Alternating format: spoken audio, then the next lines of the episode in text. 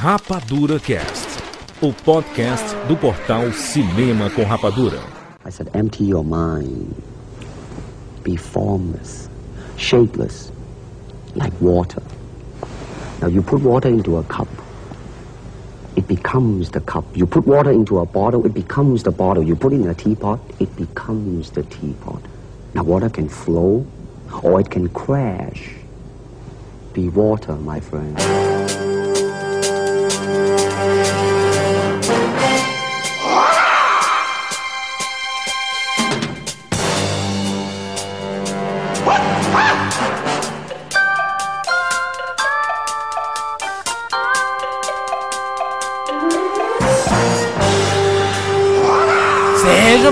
Rapadurinhas de todo o Brasil. Está começando mais uma edição do Rapadura Cast. Eu sou o Jurandir Filho e no programa de hoje nós vamos falar sobre Bruce Lee. Estamos Tá aqui enfim. com Rafael Santos. Amor de Deus, hein, Jandir? De- Finalmente. Finalmente. Depois de ser coagido por dois faixa preta e um verde, e né? um, e um assistidor, um pequeno gafanhoto. pequeno gafanhoto, exatamente. Finalmente, Jandir, finalmente. Vamos lá. Rafael Dracon. Fala galera, enfim é o dia da Fúria do Dragão no Rapadura Cast. Hoje nós vamos saber quem é o mestre. Olha só. Roger Bukemi. É isso aí, tava merecendo. E não se concentre no dedo, ou você perderá toda a glória celestial. Que maravilha, Boa, olha muito bom. só. Estamos aqui juntos nesse Rapadura Cast número 350 para falar sobre Bruce Lee, falar sobre o mestre, sobre os filmes, sobre a filosofia, sobre os ensinamentos, a trajetória gigantesca desse grande nome das artes marciais e das artes, né? Não esquecer que ele foi muito além das artes marciais. Nós temos aqui uma responsabilidade, assumimos o compromisso com você, nobre amigo ouvinte e amiga ouvinte, de apresentar um pouco do que foi o Bruce Lee para a história da humanidade. Não, não, não, Jandir, Jandir, Jandir. Ah. Falar que nem Bruce Lee. Faz o gritinho, Jandir. Vai falar? Que nem- Como assim? Vou Faz o gritinho, Jurandir.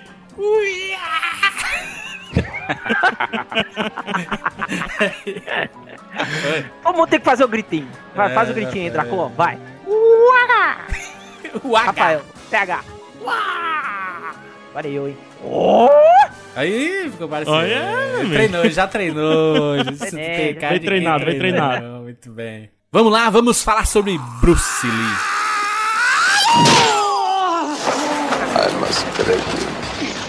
Let's start building some herd. Sangue tijolo. Não arrependa. Quem é o mestre? Quem é o mestre? Rapadura Cast. When I look around, I always learn something, and that is to be always yourself and to express yourself, to have faith in yourself. Do not go out and look for a successful personality and duplicate him. Now, that seems to me that that is the prevalent thing happening in Hong Kong.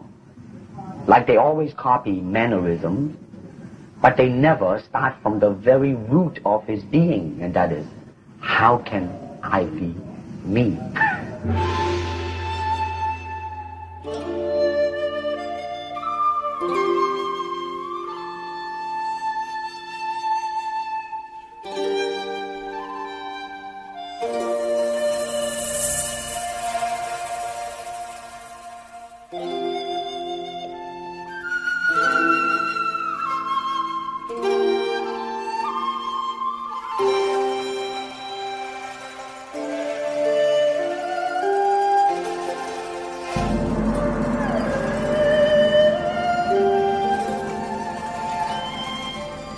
Meninos, é com muita honra que nós estamos aqui reunidos para falar do nosso mestre. Quem é o mestre, Jurandir? Nesse caso, é o Bruce Lee, né? Show é, Bruce Lee, Jurandir vai me fazer chorar hoje aqui, né?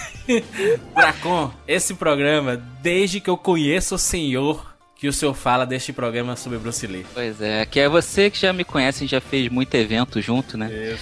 O que, que eu respondo toda vez que um jornalista me pergunta por que, que você se tornou escritor? Muito por causa do Bruce Lee, né? É, Quando eu conheci, quando eu tinha seis anos, eu vi Operação Dragão, Bruce Lee. Exatamente. Quando eu tinha seis anos, eu vi Operação Dragão. Eu prometi que ia ser tudo o que ele era, que ia ser escritor, que ia ser faixa preta, que ia trabalhar com cinema. Foram preciso 20 anos para cumprir a promessa. Isso aí. E aí?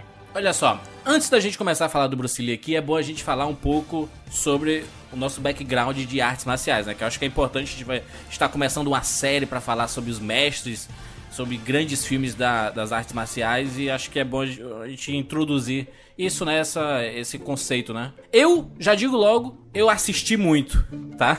Somente. No máximo eu fiz um- um- algumas aulas de capoeira, mas ficou por isso mesmo. Este é o meu conhecimento de artes marciais. Eu vi muito, li muito sobre, assisti muito. Eu adoro assistir luta com, inclusive com o PH, a gente sempre assiste o UFC e quando tem a oportunidade de, de outras artes marciais.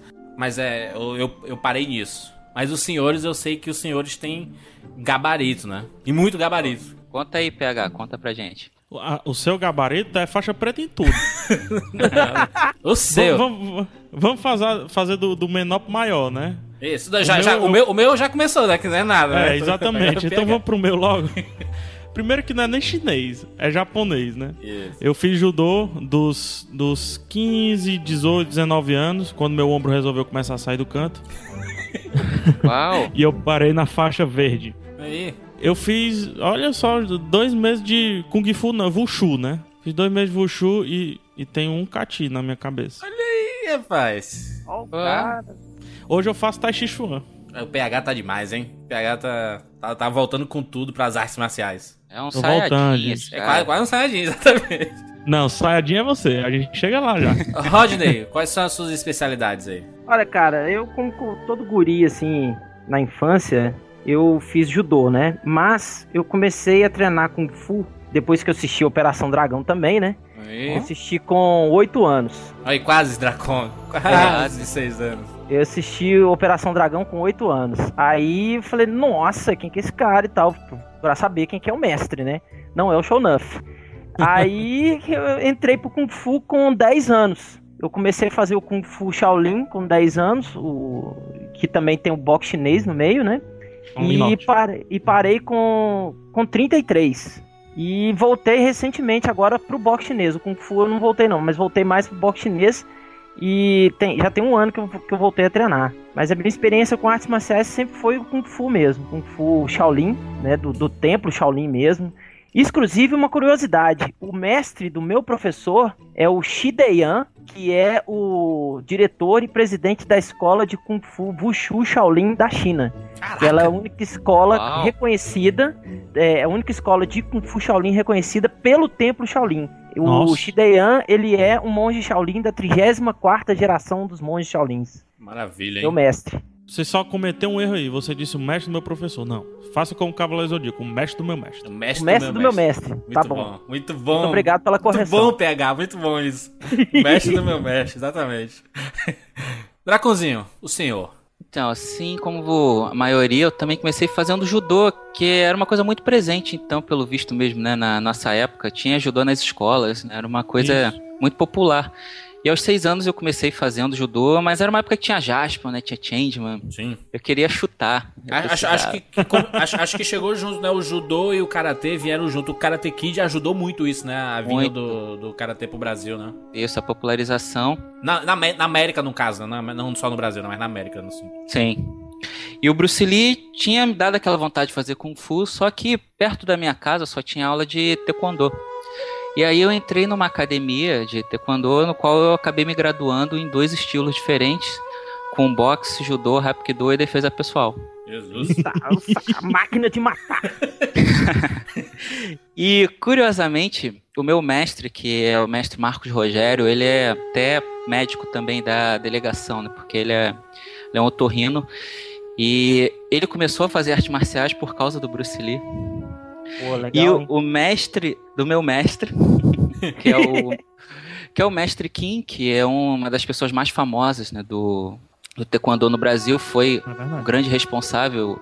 Ele chegou a ser uma espécie de Bruce Lee brasileiro, porque quando ele veio popularizar, ele teve programa na TV Manchete, ele teve revista em quadrinho, ele foi um fenômeno aqui. E eu fui saber que ele começou também inspirado em Bruce Lee. E o mestre Kim chegaram até a convocá-lo, eles queriam que ele voltasse lá para a Coreia para treinar, é, mas treinar não artes marciais, né? Treinar atuação para ele ser o novo Bruce Lee no cinema, só que ele preferiu ficar no Brasil e manter a missão dele de popularizar o taekwondo por aqui. Agora a gente pode falar de Bruce Lee, né? Vamos lá. Já Então, Bruce Lee, ele praticou vários estilos de Kung Fu, né? Ele praticou boxe chinês, ele praticou vários estilos até, até desenvolver e chegar no, no Jet Kune Do que a gente conhece, né? Ele começou com, com o Tai Chi, por influência do pai dele. Ele começou com o Tai Chi Exatamente. Chuan, por influência do pai dele, já bem novinho, assim, com 8, 9 anos. É, ele começou a prática de artes marciais com o Tai Chi Chuan porque o pai dele praticava, né? Mas continua Isso. aí. Vamos, né? Todo mundo na China pratica Tai Chi Chuan, né? É, É, meio como jogar futebol, né, aqui no É. Brasil. É interessante que ele começou com Tai Chi, mas é, se você acompanhar todo- todos os documentários, os filmes, as biografias dele, até o que ele já escreveu, ele sempre falou isso que não acreditava em um estilo só. Mas isso foi um progresso que quem acompanha a história do Bruce Lee sabe Aham. que ele passou pela jornada do herói. Quando você pega a vida dele, é impressionante como cada pequeno ato na vida dele gerou o que ele se tornou no futuro. Parece coisa de filme mesmo, né? Quando a gente vai botando os elementos pra no final você entender por que, que ele chegou naquele lugar. Que você vê, ele nasceu em 1940 em São Francisco, até com o nome de Li Junfan. E aí ele recebeu o nome de Bruce de uma enfermeira lá do, do Jackson Street Hospital. Nos Estados Unidos, né? Nasceu isso. E isso foi, foi até um problema, teoricamente, para ele, porque no futuro, quando ele foi treinar artes marciais, ele não era completamente chinês. Yes. E os chineses não tinham né, muito apreço por ensinar estrangeiros ou pessoas que não tinham sangue 100% chinês. O Bruce Lee ele sofria muito preconceito também, não só do lado dos Estados Unidos, como, como também do lado chinês, né? Ele- por causa de- desse lance que o, o Dracon salientou aí, né? Porque ele não era totalmente chinês, ele não nasceu na China, ele nasceu em São Francisco, né? Na Califórnia, e foi pra China neném de colo. Mas na- naturalmente ele é americano, né? E os pais nascidos em Hong Kong, né? É, os Exatamente. pais Que nasceram complica ele é filho, mais ele, ainda o lance. ele é filho de uma. é, o- o pai dele é cantor de ópera, não é isso? E, o- e a mãe dele é o quê mesmo? Era- acho que era cantora também de ópera, né? Isso, e a mãe ela ainda tinha um pouco de ascendência alemã, então isso é. Caraca, que o Bruce era muito mestiço. É. E aí, o pai dele, como né, o ele tá comentando, ele era um comediante do teatro chinês, Ah, tá, E- isso mesmo. né? E com isso, ele já passou todo aquele gosto pela arte, por atuação em cima do Bruce. Então, ele começou a atuar desde cedo. É, molequinho, né? Porque o, o Dracon falou bem, ele era um ator, comediante, tudo, da, da ópera chinesa, né? Se eu não me engano. É tipo o Cirque Soleil, assim, trocando em miúdos, mas Exatamente, exatamente. não é necessariamente a, a- comparação certa, mas acho que vale pra pra ilustrar bem. E é, é itinerante, a ópera chinesa é itinerante. Por isso que ele nasce nos Estados Unidos, no itinerância da ópera chinesa. Exatamente. E, e é interessante que a gente tava falando lá da, de como que ele começou. Ele começou com Tai Chi, mas ele passou por vários estilos de luta, né? Ele passou por Kung Fu, por boxe, o próprio. Jiu-Jitsu, né? A gente. É engraçado que eu fui rever o Operação Dragão. É, faz, fazia muito tempo, cara, muito tempo, acho que 15 anos que eu não via Operação Dragão. E quando eu vi a primeira luta, ele finaliza o cara com um golpe de jiu-jitsu, Com cara. a chave sim. de braço. Com a chave é. de braço, eu, caralho, isso aí, MMA, nasceu aí, né? Exatamente. Ah, o próprio Ele é- Dana White fala isso, ele né? admite isso, né? Vamos. É. E ele se referiu ao Kung Fu como Gung Fu, com G. Exatamente. Porque as duas palavras têm o mesmo significado, se você for ver. Só que quando ela é escrita com G, ela faz referência à pronúncia em cantonês. E quando a gente usa com K, ela faz referência à pronúncia em mandarim. E aí, com ele com 18 anos, ele já tinha mais de 20 filmes no currículo, por causa dessa coisa de começar muito cedo, graças ao pai. Participação pequena, né? Assim, ele Participação pequena, ele tinha um nome artístico até esquisito. O nome artístico dele era Li Xiaolong.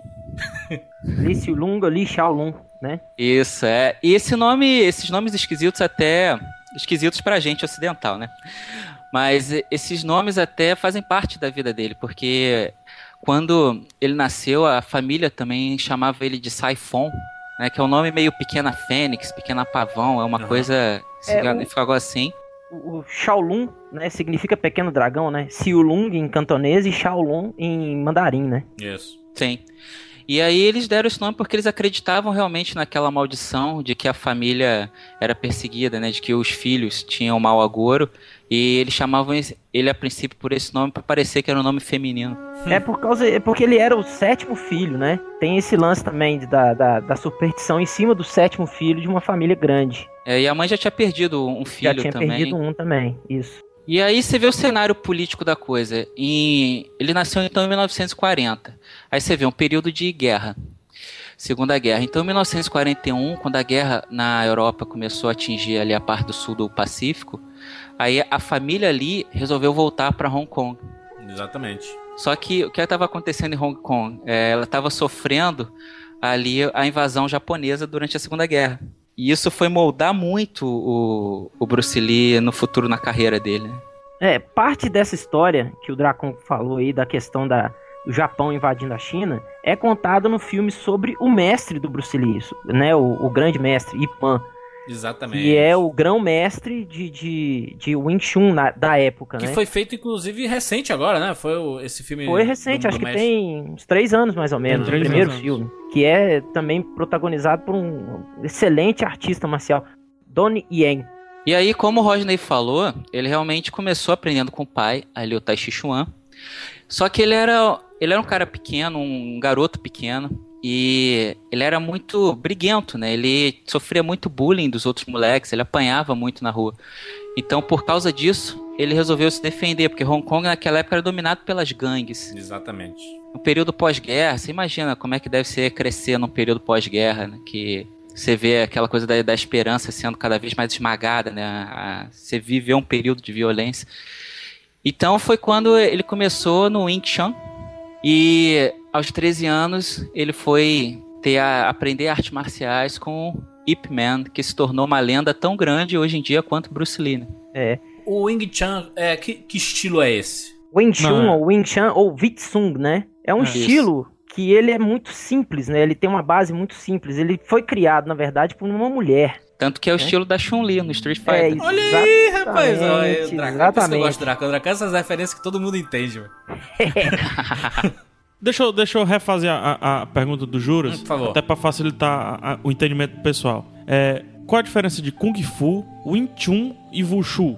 O Wushu é classificado como os estilos mais tradicionais, porque você tem o Wushu e o Kuoshu. O Kuoshu, ele é uma releitura dos estilos tradicionais. Por exemplo, eu faço o Shaolin, né, que é um estilo bem tradicional. Dentro do Shaolin, a partir do meu conhecimento marcial dentro do Shaolin, eu posso criar uma nova forma. O que vem ser a forma? Forma é aquela rotina que você faz, ou kata, ou kati Aham. entendeu? Eu posso criar. Então, a partir desse momento, o meu estilo ele se torna o estilo Kuoshu, que é, é, uma vertente mais é, contemporânea, assim, não tão tradicional, não tão enraigada ao tradicionalismo.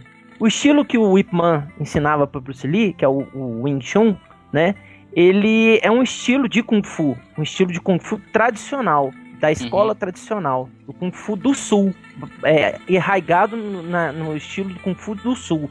O estilo do Kung Fu Norte, é, se, se- se vocês repararem bem, né, nas posturas ou, ou- ou bases, o do Norte ele tem uma base muito baixa, então ele força muito a perna Uhum. né? Que é também conhecido, que tem também um estilo muito é, que, que foi sofreu alguns preconceitos quando saiu o filme Tigre e o Dragão, que é o Wudan, que é um Isso. estilo totalmente de pernas, que você salta muito. Né? A perna é uma base bem forte. E o estilo do, do sul, a base é mais alta, né? É, vamos pegar um pouquinho da lenda assim da, da, da tradição chinesa, porque é o seguinte: é, no norte da China é uma região muito montanhosa, é igual Belo Horizonte. Belo Horizonte, quando você não tá subindo, você tá descendo. Uhum. Então tem muito morro aqui. É verdade.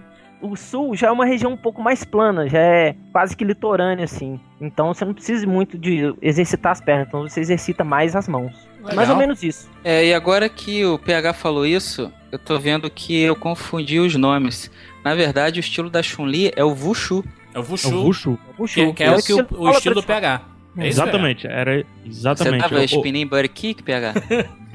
Tava o, o pisão, o pisão na cabeça. Nunca mostrei minha calcinha. Xindao. Ui! Mostrou-se que eu vi um dia, hein? O Kung Fu, ele é uma parada bem ocidental, assim, ele é bem ocidentalizada. A, a maneira de que nós tratamos o Kung Fu. Porque lá pra China, Kung Fu é tudo aquilo que é feito com perfeição. É tudo aquilo que é muito bom. É tudo aquilo que tem uma forma. É importante o PH ter falado isso porque é o seguinte, todo mundo confunde Kung Fu com arte marcial. Kung Fu ele também é arte marcial, mas o Kung Fu, Isso. tradução literal do Kung Fu pro ocidental, é- significa trabalho perfeito. É tudo aquilo que você busca a perfeição no seu dia a dia. Entendeu? Então, por exemplo, vamos pegar o, nosso querido amigo Dracon aí. Ele é um brilhante escritor que busca a perfeição sempre é, escrever bem nos seus próximos livros, correto? Então, o Certo. Kung Fu do Dracon é a literatura. É o que ele busca a perfeição todos os dias. Legal isso, legal. Entendeu? Isso é uma filosofia, né? Exatamente isso. É uma filosofia. O Kung Fu é uma filosofia de vida. Entendeu? Você aplica. um- Uma aula muito boa de Kung Fu teve nessa recente versão do Karate Kid com o Jack Chan e o Jad, é, Jada Smith, né? É, o, o Jaden Jaden Smith, é o filho do Will Smith. Exatamente. Então, E- é, ali o, o Jack Chan fala com, com ele. O, o Kung Fu está em tudo que você vê, tudo que você faz.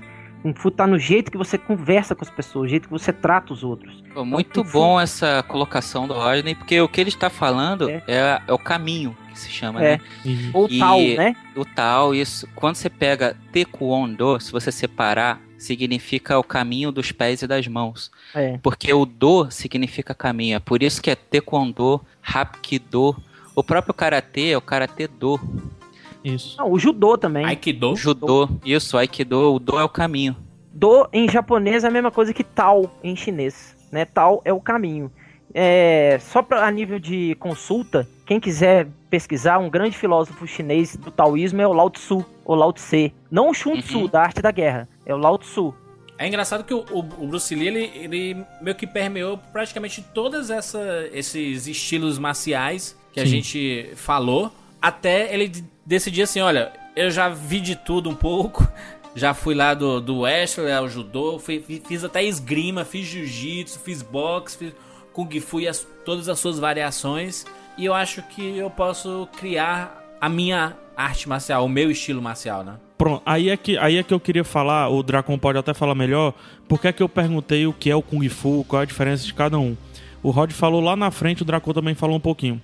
O chinês, a, a filosofia chinês de ter, de ter como arte marcial é que cada um tem a sua forma. É tanto que você sempre inicia seguindo o que o seu mestre faz, mas sempre chega um momento que você diz, mestre, eu não consigo fazer exatamente desse jeito. E ele sempre fala, encontre a sua forma. Legal. E é isso que, que muita gente julga mal o Bruce Lee. Diz, pô, que cara pô, é egocêntrico, o cara fez a arte marcial dele. Na verdade, o Jeet Kune nasce como a forma do Bruce Lee. O jeito do Bruce Lee de enxergar uma filosofia do Kung Fu.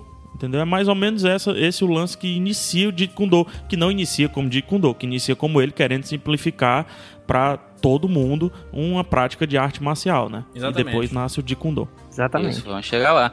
Então, acontece que ele começou a treinar com o Whip Man, só que os outros alunos também começaram a ter aquele preconceito de que a mãe não era totalmente chinesa, tá? O Whip Man começou a tomá-lo como discípulo, ele evoluía muito rápido naquela, naquele estilo dele, só que ele era muito brigão e o Whip Man começava a puxar para a parte da As filosofia, né, explicando.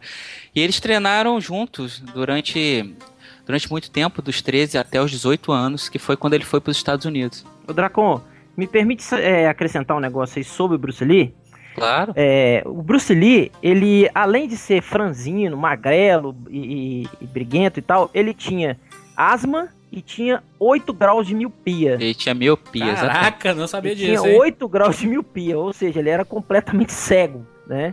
Então, é, ele, t- ele sofria muito com isso também, né? Ele É tinha crises de asmas muito fortes, né? Não tinha aquela bombinha na época, né? Então ele tinha que se Uhum. virar com a acupuntura e... Isso, e- isso só e- melhorou, o, o, o Rodney, a- o quanto o Bruce Lee era bom, né? Porque se ele tinha 8 graus de miopia e nem sempre ele poderia estar usando seus óculos, não existia lente de contato tão fácil assim, né? Principalmente pra quem Uhum. é, não, não Uhum. tinha dinheiro naquela época, né?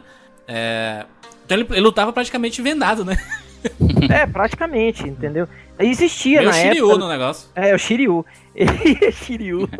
Cavaleiro de Dragão, né, cara? É, Exatamente, do Dragão, aí tá referência aí. aí, cara. Olha aí, referência. Aliás, pois é, aliás, falando nisso, do, de Cavaleiro do Dragão, Pra você ter uma ideia de como o cara era o cara e tava escrito, ele nasceu entre 6 e 8 horas da manhã no ano do dragão, em 1940. Então ele nasceu na hora do dragão. Isso. E no ano do dragão, 1940 é dragão. Isso, ele nasceu na hora e no ano do dragão. Se isso não for o Shiryu, eu não sei o que, que é. O Roger falou, né, que o, o Bruce Lee era magrelo e tudo mais. Só que ele era magrelo, mas tinha uma força descomunal, né, cara? O Ti, é o Ti levando aí, ó. Exatamente, cara. Ele É era o sétimo sentido, pô. É o sétimo sentido. o- inclusive, quando a gente assiste documentários e tudo, a gente vê as- o- os caras falando assim, os produtores falando assim. É impressionante como alguém de 60, 62 quilos conseguia arremessar pessoas. Uhum. né? Com a força que ele tinha. E ele expressava isso em cada golpe que ele dava, ele dava aquele grito dele tradicional e ele sempre tava fazendo esse, esses movimentos e dando esse grito. E a expressão no rosto dele, de cada porrada que ele acertava, mostrava que ele tava canalizando toda a força dele naqueles golpes, né, cara? Impressionante isso. Yes. E até esse grito tem muito a ver com o que o PH falou da expressão, que ele queria se expressar de uma maneira própria e muito coerente com o que ele né, queria fazer, com o que ele queria passar, porque esse grito ele tinha o objetivo de primeiro fazer algo que fosse muito ele, a ponto de quando ele fizesse aquilo, for, todo mundo levasse a sério. Mas se o outro tentasse imitá-lo, soasse ridículo. Uhum. E é meio que o que aconteceu, É né? verdade. Porque todo mundo caçoa, né? A questão do grito nas artes marciais. O grito, ele influencia no psicológico do adversário. Sim. Que ele não tá esperando que você solte um grito. É igual, é igual o rugido do, do, do leão ou do tigre. Exatamente. É o mesmo objetivo que o Rugido do Leão. É o mesmo objetivo do rugido do leão. Ele tá influenciando no psicológico do adversário. Ou seja, você já tem ali 30, 40% da luta ganha. Não é só quando ele bate, quando ele tá preparando o golpe, ele vem. Ele, ele vem, ele vem uma parada assim, né? E, e, e vocês, putz, ele vai, ele vai fazer alguma coisa. Se prepara que ele vai fazer alguma coisa. E quando, quando vocês falaram que o, é, ele, ele tinha muita raiva, né? Ele era. Ele brigava muito. Nem parece com o mestre que ele se tornou, né, cara? Porque. Isso, por isso que ele passou pela jornada do herói. Exatamente. Ele teve que aprender isso, né? Que é, praticamente quando vocês falam ah, do bullying, etc., praticamente se eu não, não quero inventar estatísticas, mas eu acredito que pelo menos 90% das pessoas que praticam artes marciais é pra querer se defender de alguma coisa. Com certeza, cara. Eu, eu, eu sou o, exemplo disso, porque eu sou magrelo. Não sou gordo, não sou forte. Nem nada disso, cara. Pois é, mas, mas, mas aí é, essa filosofia do Bruce Lee de quando é, aqu- aquela entrevista clássica que ele deu, Última entrevista dele. Não, foi, foi uma entrevista espetacular que até hoje é reprisada. Você tem, tem link aqui no post, você vai assistir aí. Que ele fala sobre conceitos, sobre a vida dele nos Estados Unidos e tudo É mais. o como água, né? Be water, my Ex- exatamente. water. Ele é, é é interessante quando ele Acho. fala lá que o, é, a questão do, da, dos artistas, né? Quando ele morava nos Estados Unidos e, e ele tinha lançado academias e tudo mais, e, e profissionais do, do cinema de Hollywood começavam a treinar com ele. Aí eles perguntavam assim: ah, qual era o objetivo deles? Era aprender arte marcial pra fazer um papel num filme? É o que era? Ele disse: não, eles chegavam às vezes com esse objetivo, mas eles continuavam porque eles queriam é, é, fazer parte disso, eles queriam é, é, colo- colocar a arte marcial como um estilo de vida. Uhum. Sim, exatamente. Mudou muito desse conceito, né? Do Bruce Lee briguento, novinho, pro mestre ensinando que a arte marcial, a, a violência, ele acaba sendo a última escala, né? O mais importante E é o estilo. como a gente vida, né? estava falando antes, até isso permeou a vida dele, porque como ele começou com essa fase de bullying, essa fase bad boy, em que ele era, ele era namorador mesmo, ele pegava as meninas todas, ele gostava de Pegador, ele, motocicleta. pegador, é. Sim, ele dançava tchá-tchá-tchá, que nem a gente comentou. Aos 14 anos ele começou a dançar e foi ganhar o campeonato, né, de, de tchá-tchá-tchá. Foi quando o pai decidiu mandá-lo aos 18 anos para os Estados Unidos, isso era 1959, e mandou o Bruce Lee para São Francisco de uma maneira bem peculiar, né? Porque ele foi num cargueiro no porão de um navio com 115 dólares no bolso. É, totalmente Te clandestino, né? vira, né, chapa? Te vira, chapa. É, se vira aí, rapaz. Isso. E aí foi mandado pro endereço de um, de um amigo do pai, que daria abrigo a ele, que, que acabou adotando ele lá na comunidade chinesa de São Francisco. Só que aí ele mudou depois pra Seattle, Seattle, né? Isso. Seattle. É Seattle. Isso, atraído por um emprego num restaurante de um outro amigo do pai. Uhum. Isso até aparece um pouco naquele Dragon, a história de Bruce Lee. Por aí. Ele foi feito pelo Rob Cohen, que depois dirigiu Velozes e Furiosos. Um filme extremamente mentiroso. É, esse filme do, do Dragon, ele é um bom filme como diversão. Sim. Mas você não pode acreditar em muita coisa do que ele fala, porque é muito mentiroso. Isso. Mas esse início, dá, dá pra ver que os caras querem passar, né? Eles quiseram passar esse lado brigão que ele tinha ali, ao mesmo tempo pegador, porque ele vai lá, dança tchá-tchá-tchá com a menina, cria briga, o pai manda no cargueiro, eles até mostram, né, um pouco ele no cargueiro. Só que ele já vai lá pra lavar prato, né, no restaurante em Seattle. E continua pegador, né? vendo? Porque ele vai lá pegar a mulher do chefe, aí tem aquela briga que depois virou videogame no Super Nintendo. aí começa, começa toda já, né? Vamos fazer cenas pra criar videogames, né? Pra depois. Isso aqui dá uma cena de uma fase boa, vamos criar esse negócio aqui. Ele vai pra faculdade, né? Vai pra faculdade É, estudar ele- filosofia. Exatamente. Olha, ele vai estudar é- filosofia, meu irmão. É, é legal, é legal falar isso porque é o seguinte, o Bruce Lee, ele, por todas as dificuldades que ele passou, preconceitos e tal, ele nunca desistiu, Sim. sabe? Então é o Bruce Lee o brasileiro, mentira. É. mas mas ele, ele decidiu estudar filosofia porque ele lia muito, ele sempre estava lendo, cara, entendeu? Então ele sempre estudou a filosofia oriental, né, como base pra ele, né, para ele escrever todos os livros que ele escreveu e tudo mais. E decidiu fazer filosofia para filosofar sobre o desemprego, como ele bem se no, no filme aí. Exatamente. E é, e é interessante isso que ele, que ele nunca desistiu. Inclusive é uma, uma frase bem, bem popular dele, né? Que ele fala que saber não é o bastante, é preciso aplicar. Querer não é o bastante, é preciso fazer. né? Então não, não adianta você querer demais e não fazer, né, cara? Não, não ir atrás, né? É, não Exatamente. adianta você estagnar e ficar esperando o trem cair do céu, né? Exatamente. E foi no campus da faculdade, lá da universidade, que ele começou a ensinar Kung Fu, que era uma arte marcial ainda desconhecida nos Estados Unidos. Exatamente. É depois que ele sentou o couro nos caras lá na porta da faculdade. No filme é dentro do ginásio, mas na, na vida real foi na porta da faculdade. De uns, ele sentou o couro nos chineses que amando do, do, do chefe lá do restaurante lá, porque tinha pego a mulher do cara mesmo.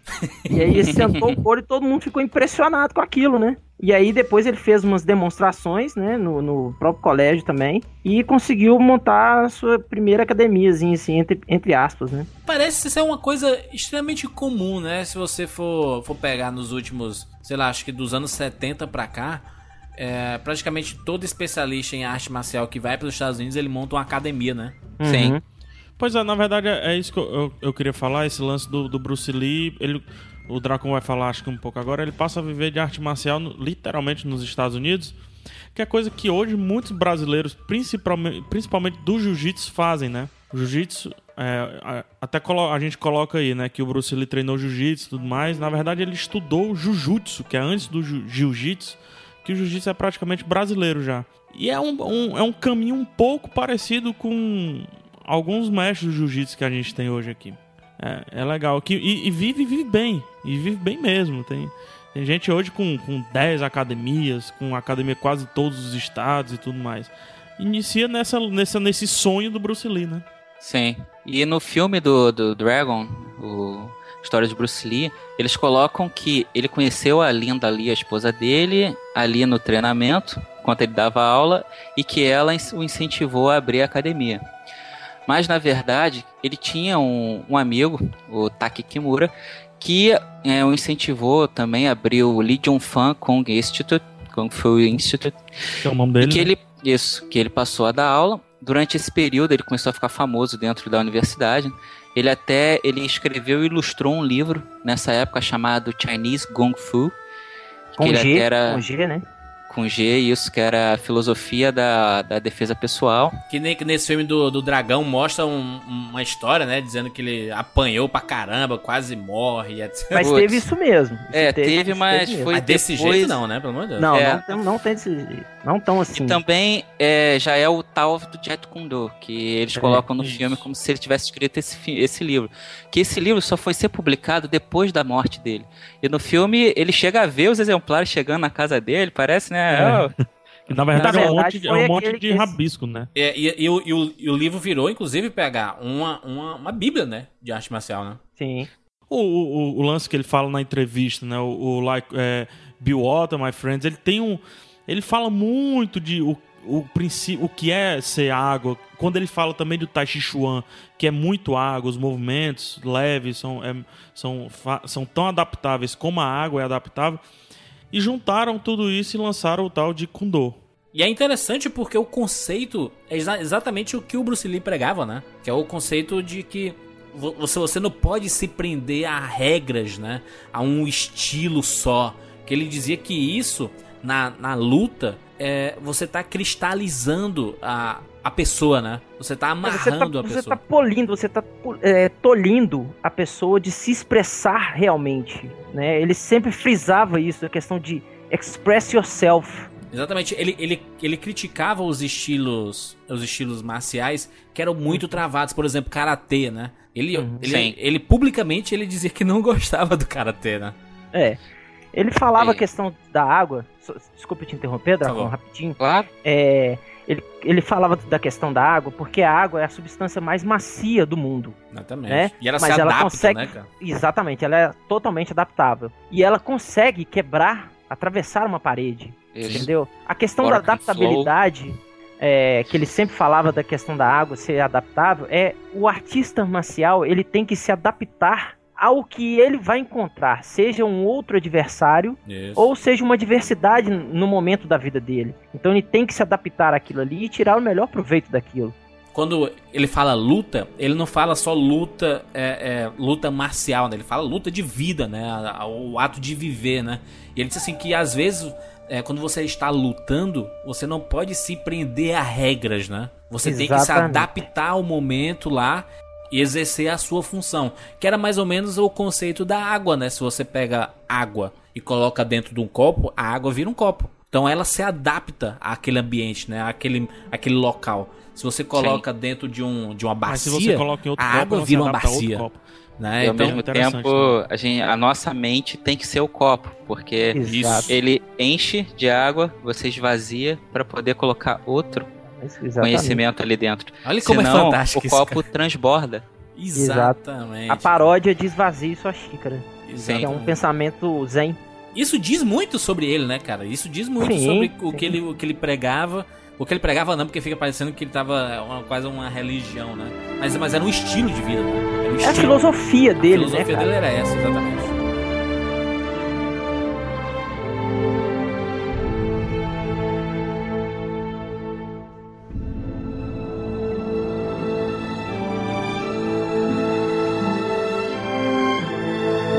Aí sim, depois que a escola já estava aberta, ele conheceu uma ex-líder de torcida, que também se tornou aluna dele na academia, que era a lenda Emery, que iria se tornar no futuro a Linda Lee. Ela era uma americana, ela descendia de ingleses e, e sueco. E aí começou aquela coisa de amizade, rapidamente. Só pra misturar mais, né? Só pra misturar. Já, não basta, né? Já não basta. É um liquidificador essa porra, né? e aí começou, rapidinho começou aquele papo, né? Me adiciona no Skype, e aí daqui a pouco já tava mudando face, status no Facebook. Dá uma cutucada é. no, no Facebook. E aquilo aí sim, aquela parte que mostra no Dragon aconteceu também, né? Da família dela, a princípio, quando ela chegou com o oriental em casa, imagina é, a família pirou, não queria que ela namorasse, porque ia gerar um filho mestiço. Só que era o que a gente estava falando, a coisa da superação. O que, que o Bruce Lee fez? Em vez dele ir para casa chorar, ele olhou e pensou: ah, é? Então você vai ver. Eu vou pegar a minha escola e vou transformar numa franquia. Ele falou: vou mostrar para essa mulher aqui do que, que eu sou feito. E ele começou a expandir a academia dele. Só que, conforme ele começou a expandir a academia dele, ele começou a chamar a atenção da comunidade chinesa que não queria que os ocidentais aprendessem as artes marciais orientais daquela maneira como ele estava fazendo. Preconceito partia dos americanos para os, os, asiáticos e partia dos asiáticos para os americanos também, né? Sempre teve isso, nessa né? rixa, né? Sempre houve. E ele participava também de demonstrações, né? De, que nem alguém comentou em algum momento do cast, alguém falou sobre a, as apresentações que ele fazia. Sim, foi eu que falei. É importante então. falar sobre isso, que ele teve um grande amigo dele, que era o Ed Parker, que uhum. ele que foi o difundor do, do Karatê é, Kenpo, Kenpo Karatê. E nessas apresentações era uma coisa absurda, né? Era uma coisa incrível. Sim. Quando gerou o Jet Kundo, ele continuou fazendo isso ainda mais, né? Pra, pra demonstrar. Uhum, pra divulgar o estilo também, né? Isso. E havia muita descrença, ainda mais quando chegava o Bruce Lee, que ele não era um cara alto, ele não era um cara forte, né? E aí vi, houve uma apresentação que até é contada no, pelos produtores no documentário do Operação Dragão. Que ele chegou lá e tinham outros artistas marciais, era meio que cada um para demonstrar o seu estilo pra plateia. E aí os caras quebravam o cotovelo, né? Quebrava gelo com a mão, quebrava a telha, quebrava a tábua. e aí viraram pro Bruce Lee e perguntaram pra ele, tá, e você? O que, que você faz? Aí ele fala, não, eu não faço nada, eu não quebro nada com o cotovelo, eu não faço demonstrações desse tipo. Aí o público começou a vaiar, né? Uh, uh, Uh, exatamente. é. Aí falaram, faz alguma coisa aí. Aí ele fez, resolveu tirar o casaco, mandou um cara segurar três tábuas, uma colada na outra, só que segurar por cima. Então, não- ele não tava segurando com as duas mãos, sabe? Não era, não tinha uma base. Ele não tinha um centro definido. Ele não tinha um centro. Ele só tava segurando pela parte de cima, três tábuas seguidas. Ele foi lá, foi pra trás, deu aqueles três pulinhos dele, ele bateu as três tábuas, se espatifaram, mas não é aquela coisa de quebrar em dois pedaços. Elas se espatifaram voando, parecia a fase bônus do, do Street Fighter. Explodiu. As tábuas explodiram. Explodiu. E ficou todo mundo olhando com aquela cara de What the hell? What the fuck, né? Quer dizer, Foi um, um campeonato de, de luta que tava acontecendo também lá em Long Beach, né? É. Uhum. E Foi onde ele conheceu o Ed Parker. isso, as- essas apresentações e tudo, ele fez é, é, é, apoio de frente com o polegar, né? Os- Isso. Isso. Que isso era uma coisa que ele o soco de adorava. uma polegada. Exatamente. Soco de uma polegada. Que essas flexões que ele fazia com uma mão só, ah, muitas vezes ele fazia com dois dedos, né? Isso. Ele gostava de se exibir porque ele era um pavão também, né? O Bruce Lee, ele gostava Cara, da- daquela Sim. coisa. Tanto que quando ele ficou famoso, a Linda ali, ela contava que eh, já era difícil andar com o Bruce na rua. E aí quando eles iam a um restaurante, por exemplo, o restaurante parava, obviamente, os chefes da cozinha vinham, o Bruce Lee, o Bruce Lee, os garçons vinham e todo mundo pedia, "Pá, faz, faz alguma coisa. Bate Aí o. Bruce, pavão do jeito que era, ele subia nas mesas e ficava fazendo flexão com dois dedos. Aí todo mundo, aê, aê, Caraca. nosso, nosso herói, né? É, o que é outra coisa interessante de falar do Bruce Lee, que os, os treinamentos físicos dele, assim como. Que é uma parada que tá em moda hoje, né? São treinamentos 100% funcionais. É, ele criou uma série de, de exercícios pra ele que hoje é difundido em todas as academias do mundo, cara. Tem muita coisa que veio dele, entendeu? Então ele tem influência não só nas artes marciais, como no preparo físico de muitos atletas, Sim. cara. O próprio Anderson Silva já falou isso, né? Inclusive tem séries, né? Foram criadas as séries clássicas do Bruce Lee. Se você pesquisar na, na internet, tem um, tem um link aí no post aí mostrando algumas séries que foram ficaram que foram difundidas por ele, né? Sim, nessas apresentações, além disso, tem, tem muitos livros sobre isso. E livros que também comentam sempre sobre o que o Rodney falou. Nessas apresentações, ele apresentou o soco de uma polegada, que existia um vídeo muito famoso também, que mostra essa primeira vez que ele utilizou né, numa apresentação, que ele praticamente joga o cara pra trás, o cara cai numa cadeira e ainda cai da cadeira. Sai É porque ele botam pessoas atrás dele, né, segurando o cara É. que vai levar o soco. O soco de uma polegada é a distância, né? De um, um polegar, né, cara? Uma polegada, é, exatamente. É impressionante. É impressionante. É a absurdo. velocidade dele. Quando você vai assistir alguns vídeos de lutas dele, você fica impressionado com a velocidade, cara. O cara dava oito socos por segundo. O cara encostava o dedo na sua pálpebra enquanto você tava piscando. É impressionante. Tanto que pra gravar, os diretores, o primeiro diretor, né, chegou pra ele e falou, aliás, no próprio o Besouro Verde, no próprio Besouro Besouro Verde, o diretor chegou pra ele e falou, ó, a gente vai ter que escolher. Ou a gente vai ter que filmar em alta velocidade, ou você vai ter que diminuir a sua velocidade, porque a câmera não tava captando. Foi nesse campeonato em, em Long Beach que ele conheceu esse produtor e, e que convidou o Bruce Lee pra fazer o Besouro Verde, foi, né? A série Besouro Verde. Foi, Foi. foi nesse campeonato de Long Beach, é o Fred Winthrop, se não me engano, né? Aí ele foi lá e fez Era o o produtor Cato, né? da série do Batman, seriado do Batman da década de 60. Sim. Ele Olha chamou só. pra fazer um papel, um teste, e aí ele passou. Kato é tudo. É, é anti-Bruce Lee, se você perceber bem, né? Ele, é, ele, é o, ele era, ele foi desenhado pra ser o bobão, que, que ficava do lado do protagonista. Ele esconde o rosto, coisa que o Bruce Lee, como pavão que é, odiaria por, por essência, É. esconder o rosto, né? E ele servia um ocidental. Exatamente. Mas ele, mas ele mesmo assim fez, né? Mas era, mas era tudo que incomodava o Bruce Lee. Inclusive, é, ele sempre gostou muito de cinema, né? E de, de televisão em si mesmo. E ele sempre ficou muito incomodado em ver como os asiáticos eram retratados, né? Eram, eram atores ocidentais com o olho pux- puxado artificialmente, né? Usando Tanto que roupinhas pedi- tudo. tanto que os produtor, um dos produtores pediu pra ele, pro diretor, manter o personagem dele sempre com a máscara, Pra Exatamente. É. ele não ficar mostrando aquele olho oriental demais pra televisão americana daquela época. Mas é Exatamente. interessante, viu, Dracon? Porque o cara nasceu tanto pra brilhar que por mais que o, o- o outro fosse o protagonista e tudo, era dele ainda assim. Sim, na China chamavam de o show de Cato. O show de Desde o cara. Besouro Exatamente. Verde. Quando o Besouro Verde foi cancelado nos Estados Unidos é, e ele ficou sem emprego, ele tinha uma ideia espetacular de uma série de Kung Fu que seria no Velho Oeste, uma parada assim. E era The Warrior o nome e virou a série, a série se transformou em Kung Fu e trocaram o protagonista e não foi o Bruce Lee, Foi. foi o, o Carradine, né? Que é inclusive uma série muito popular e bem bacana, né? A série de Kung Fu do Carradine. É, ele imaginou o Kung Fu Western, né? Que ele, Exatamente. ele, ele idealizou Kung Fu meio espaguete, com, com vilões bem caricatos e tudo. E era a ideia do Bruce Lee, né, cara? Exatamente, que foi literalmente o Kung Fu do David Carradine, né?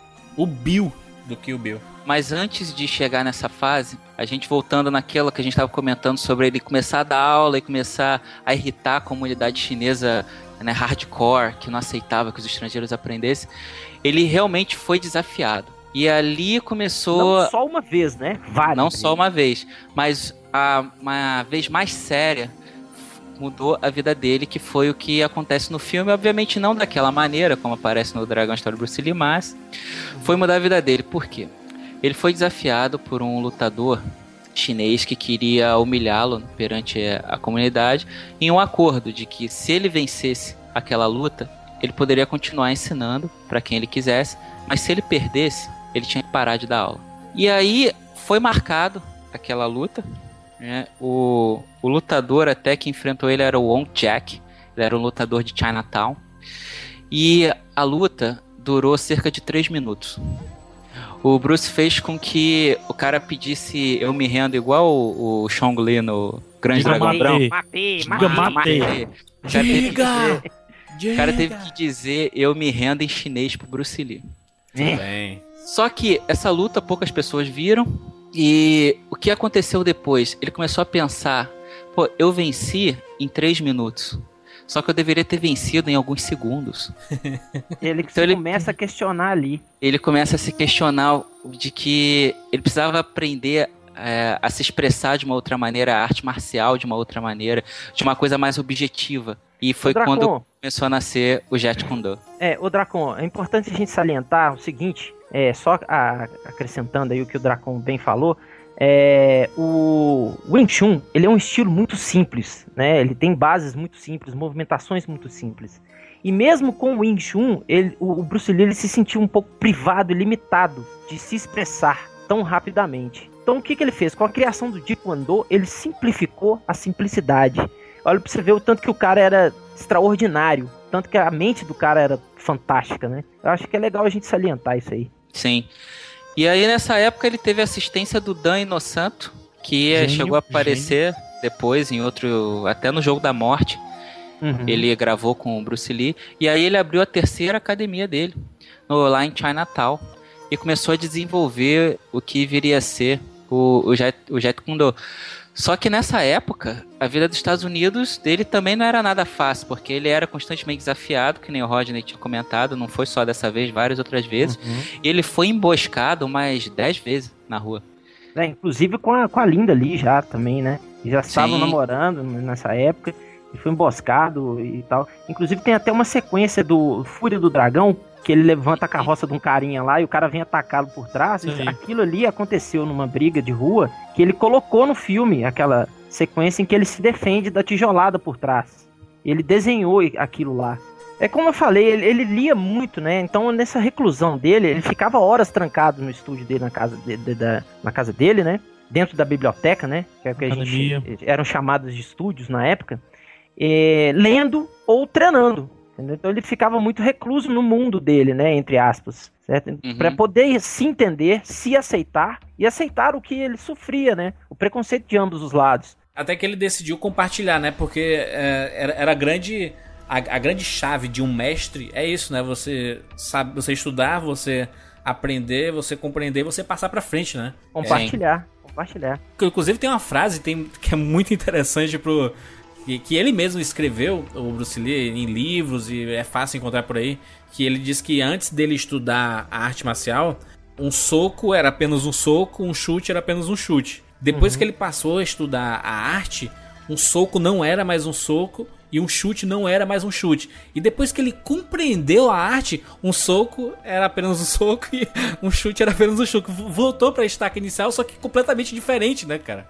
Esse conceito ele é mais adquirido a partir do momento em que você compreende o que é a arte marcial, o que é ser um artista marcial.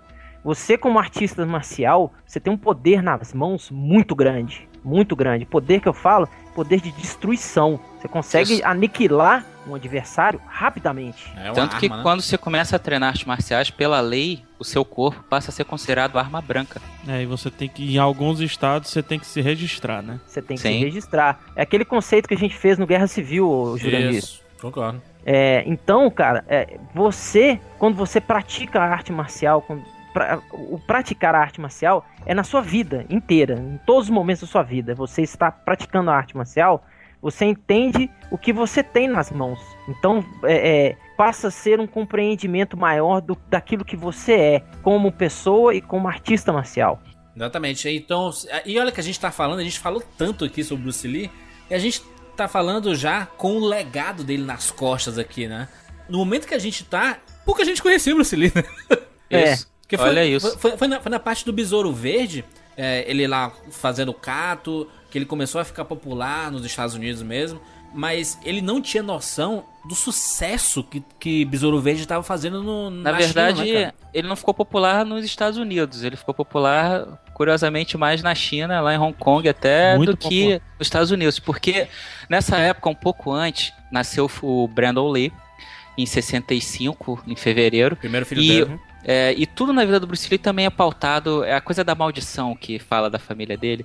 Sempre que ele consegue alguma coisa grande, ele perde alguma coisa grande. Isso. Então, nasceu o filho dele, o Brandon Lee, oito dias depois o pai dele morreu. Exatamente. Engraçado que isso é cultura chinesa, viu, Dracon? É o yin yang, é o princípio. É, é direto. eu passei isso na minha vida também, o é Júlio sabe. E aí, Oito dias então o pai dele faleceu, ele voltou para Hong Kong, teve com a família dele, e ele prometeu para a família dele que a família ia se orgulhar dele. Foi quando ele começou a, a realmente entrar de cabeça no Jet Kune E acreditar naquilo, né? Ô, ô, ô Dracon, tu quer citar ô, essa tua essa tua identificação com a história do Bruce Lee que aconteceu exatamente contigo? Então, é que essa coisa que o PH até comentou, isso é muito da filosofia chinesa, né? Da, você ganha uma coisa grande, você perde uma coisa grande. É, quem, quem já ouviu a minha história, quem até no Nerdcast sobre literatura fantástica, eu conto muito da minha trajetória até conseguir me tornar o autor mais jovem a assinar com a editora Planeta no, no Brasil. E muita, muita dessa filosofia oriental que sempre permeou, desde a, das artes marciais até, até filosofia oriental, que minha mãe era uma mestra yogi, e também eu cresci com isso, é, me ajudou a superar muitas coisas. E um dos problemas que eu tinha era com meu pai também, nesse sentido de não acreditar que um escritor pudesse né, se superar no Brasil, pudesse viver disso no Brasil. Então, quando eu assinei meu contrato com a editora Planeta, depois de ter feito toda uma jornada impossível, meio parecida assim no Bruce Lee, no sentido de se ingressar em algo que tinha tudo para dar errado, mas você vai acreditando que é uma missão, é algo, é algo que te dá sentido de vida. E aí eu sentei com meu pai para conversar com ele sobre é, a conquista que eu tinha feito, que ele não sabia de nada. Eu contei para ele, falei, pai, você lembra de um moleque que apareceu no comercial da Nike? Um, de, com apenas com apenas lá, sei lá, 13, 14 anos, ele já tinha sido contratado pela Nike, meu pai se lembrava. E eu contei pra ele, você lembra, você comentou como é que deve ser a cabeça de um pai no momento desse? E ele se lembrava. Eu falei para ele, pois é, cara, teu filho fez a mesma coisa e você não sabe. Então, eu contei para ele, eu sou o autor mais jovem a assinar com o sexto maior grupo empresarial do mundo e você não sabe. Então, ele perguntou se era por isso que eu tinha ido para São Paulo. E aí ele comentou comigo que o problema é que você toma tanta porrada da vida que uma hora você esquece o valor do sonho. E eu expliquei para ele que eu compreendia isso, eu sabia a realidade de onde ele veio. O cara cresceu no Morro do Borel, ele perdeu amigo assim como eu perdi amigo, assim, eu tenho um golpe de faca na altura do pulmão e do coração que eu levei no lugar do meu melhor amigo. Assim, eu sei que ele viu coisas pesadas e como eu vi coisas também. Eu sei que era uma realidade muito difícil para ele, mas ele tinha que entender a importância dos descendentes, porque ele havia sido meu herói de infância, assim como como Bruce Lee, ele também havia sido um herói para mim.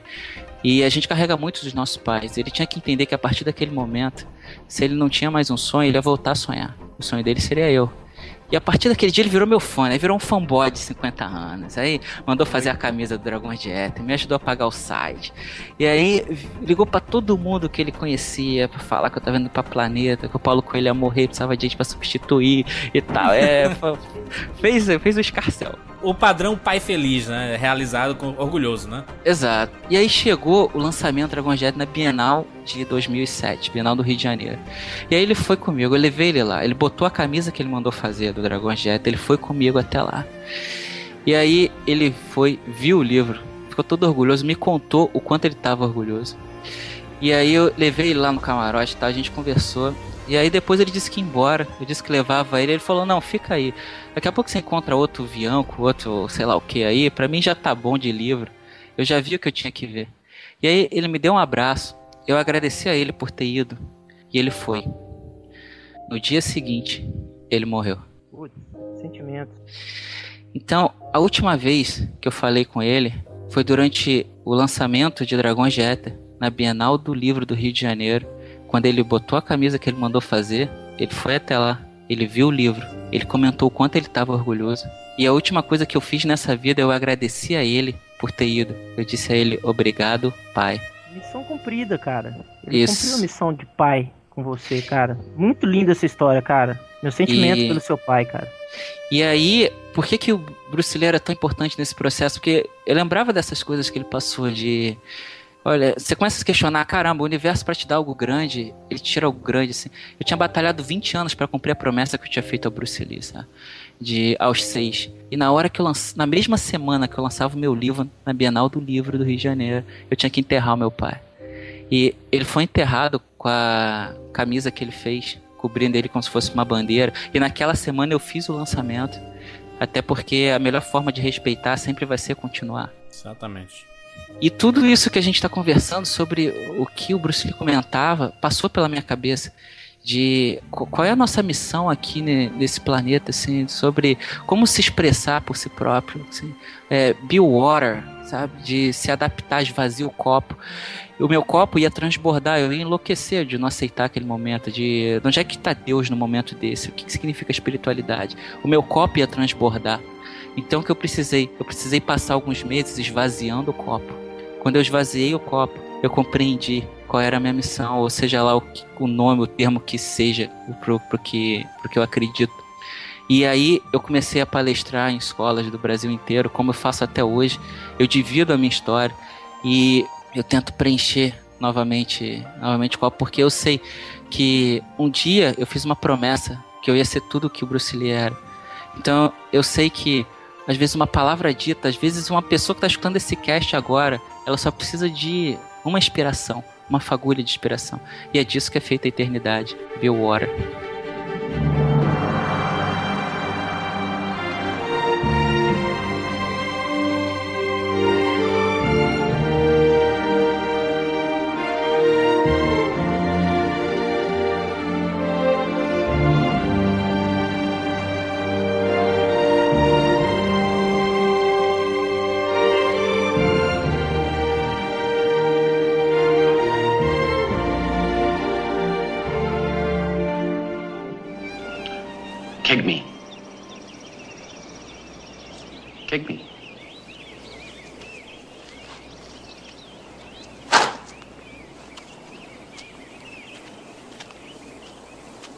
What was that?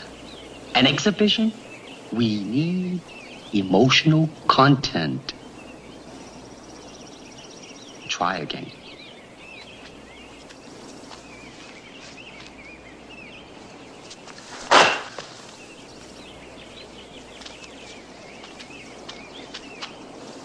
I said emotional content, not anger.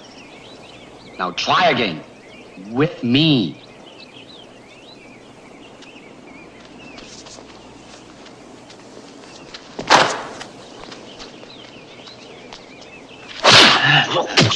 That's it. Did it feel to you? Let me think. Don't think. Feel. It is like a finger pointing away to the moon.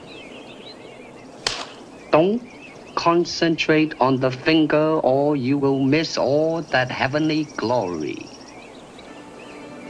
Do you understand?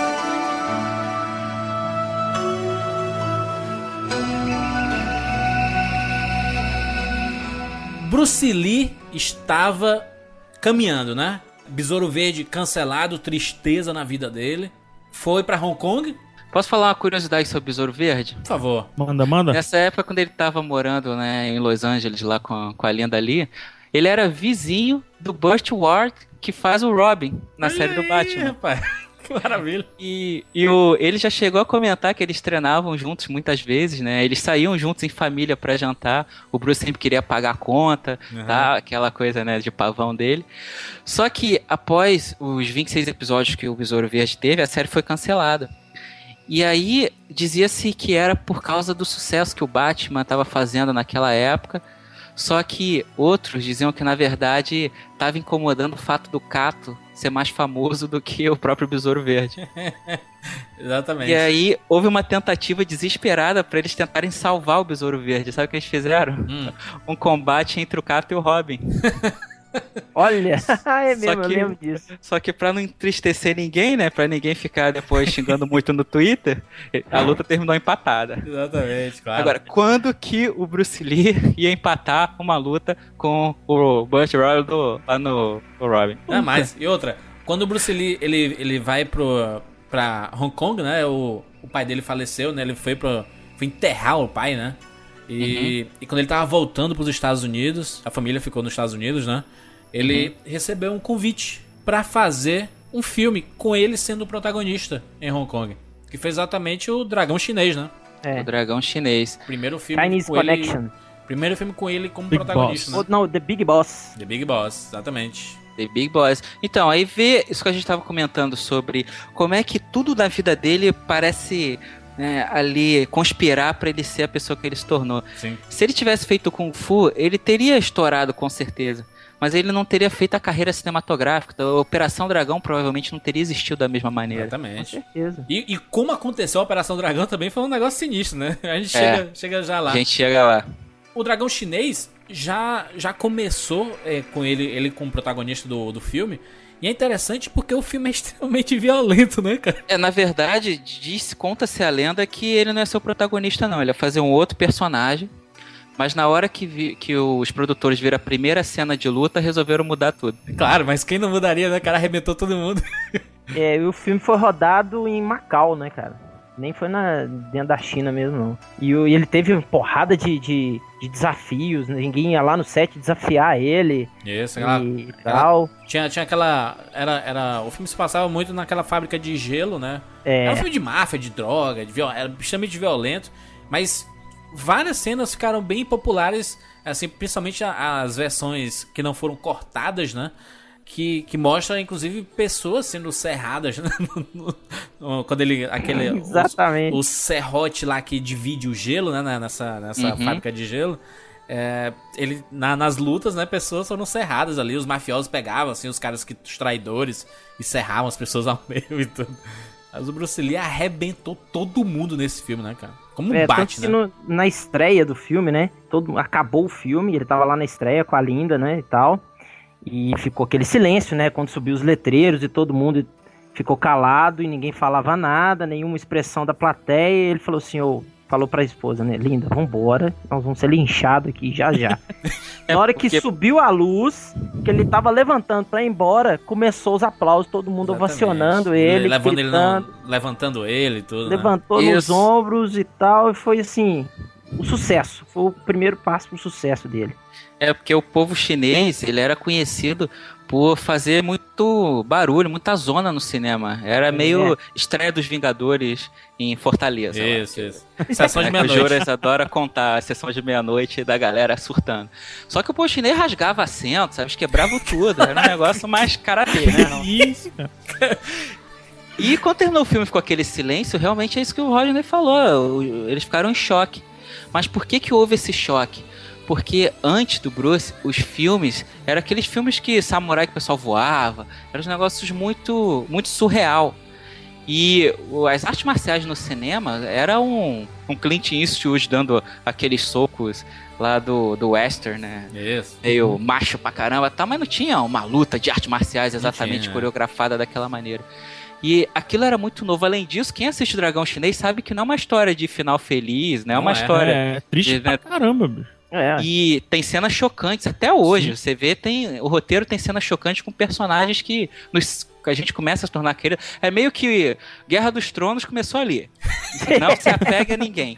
Exatamente. exatamente. Não se apega nem o personagem, nem o próprio Bruce Lee. Isso. E a crítica começou a classificar o Dragão Chinês como o início de um movimento de filmes realistas de ação orientais. Exatamente. Graças às coreografias fantásticas que o Bruce Lee fazia. É, se, se, se você for, for pegar, inclusive, o, o filme seguinte, né? O, a própria A Fúria do Dragão, é, que fala que não tem final feliz. O que é o final da Fúria do Dragão? Ele dando um chute com os caras armados, cara. Dando uma voadora em direção à polícia armada, né? E para ali o filme. E, e o frame para ali e a gente. Caralho, o que, que aconteceu? Morreu, né? E ele com os olhos cheios de lágrimas. Cara, assim, a- a- essa, essa trajetória do Bruce Lee no cinema é impressionante. E é, e é engraçado porque o dragão chinês mostra o Bruce Lee, inclusive, pegando uma das facas e esfaqueando caras, assim. Que é uma coisa que é totalmente contra o princípio dele, né? Que diz assim, não, olha, Aham. a gente vai fazer um- uma série de Kung Fu no faroeste, mas sem armas. Sem armas, né? Porque a arma, nossa arma vai ser nosso, nosso corpo, né? Nossa, nossa mão, nossa, nossa perna. E o dragão chinês é todo ao contrário, né, cara? Só violência, só sangue, né, cara? E Sim. por falar em armas, é, no, na Fúria do Dragão, é que ele introduz o Nunchaku no cinema, né? Exatamente. Apesar do Nunchaku ser uma arma japonesa, né? Porque o Chaku de chinês ele tem três seções, né? Três, três bastões né, ligados por uma, uma corrente de três elos. E, e é muito difícil manejar aquela porra, velho. É difícil manejar um bastão curto, que eu tô fazendo curso agora, imagine dois ao- É, na não, mesma liga. três? Não, vai três, cara. Não, e Do tamanho três então, braço. amigo. Uma das coisas importantes também do, da Folha do Dragão, que é um filmaço de porrada, assim, a- porradas absurdas, Sensacional. mas é, que tem a participação de um jovem ator como dublê, né? Jack Chan. né? Uhum. É que chama. Foi a primeira Exatamente, começou.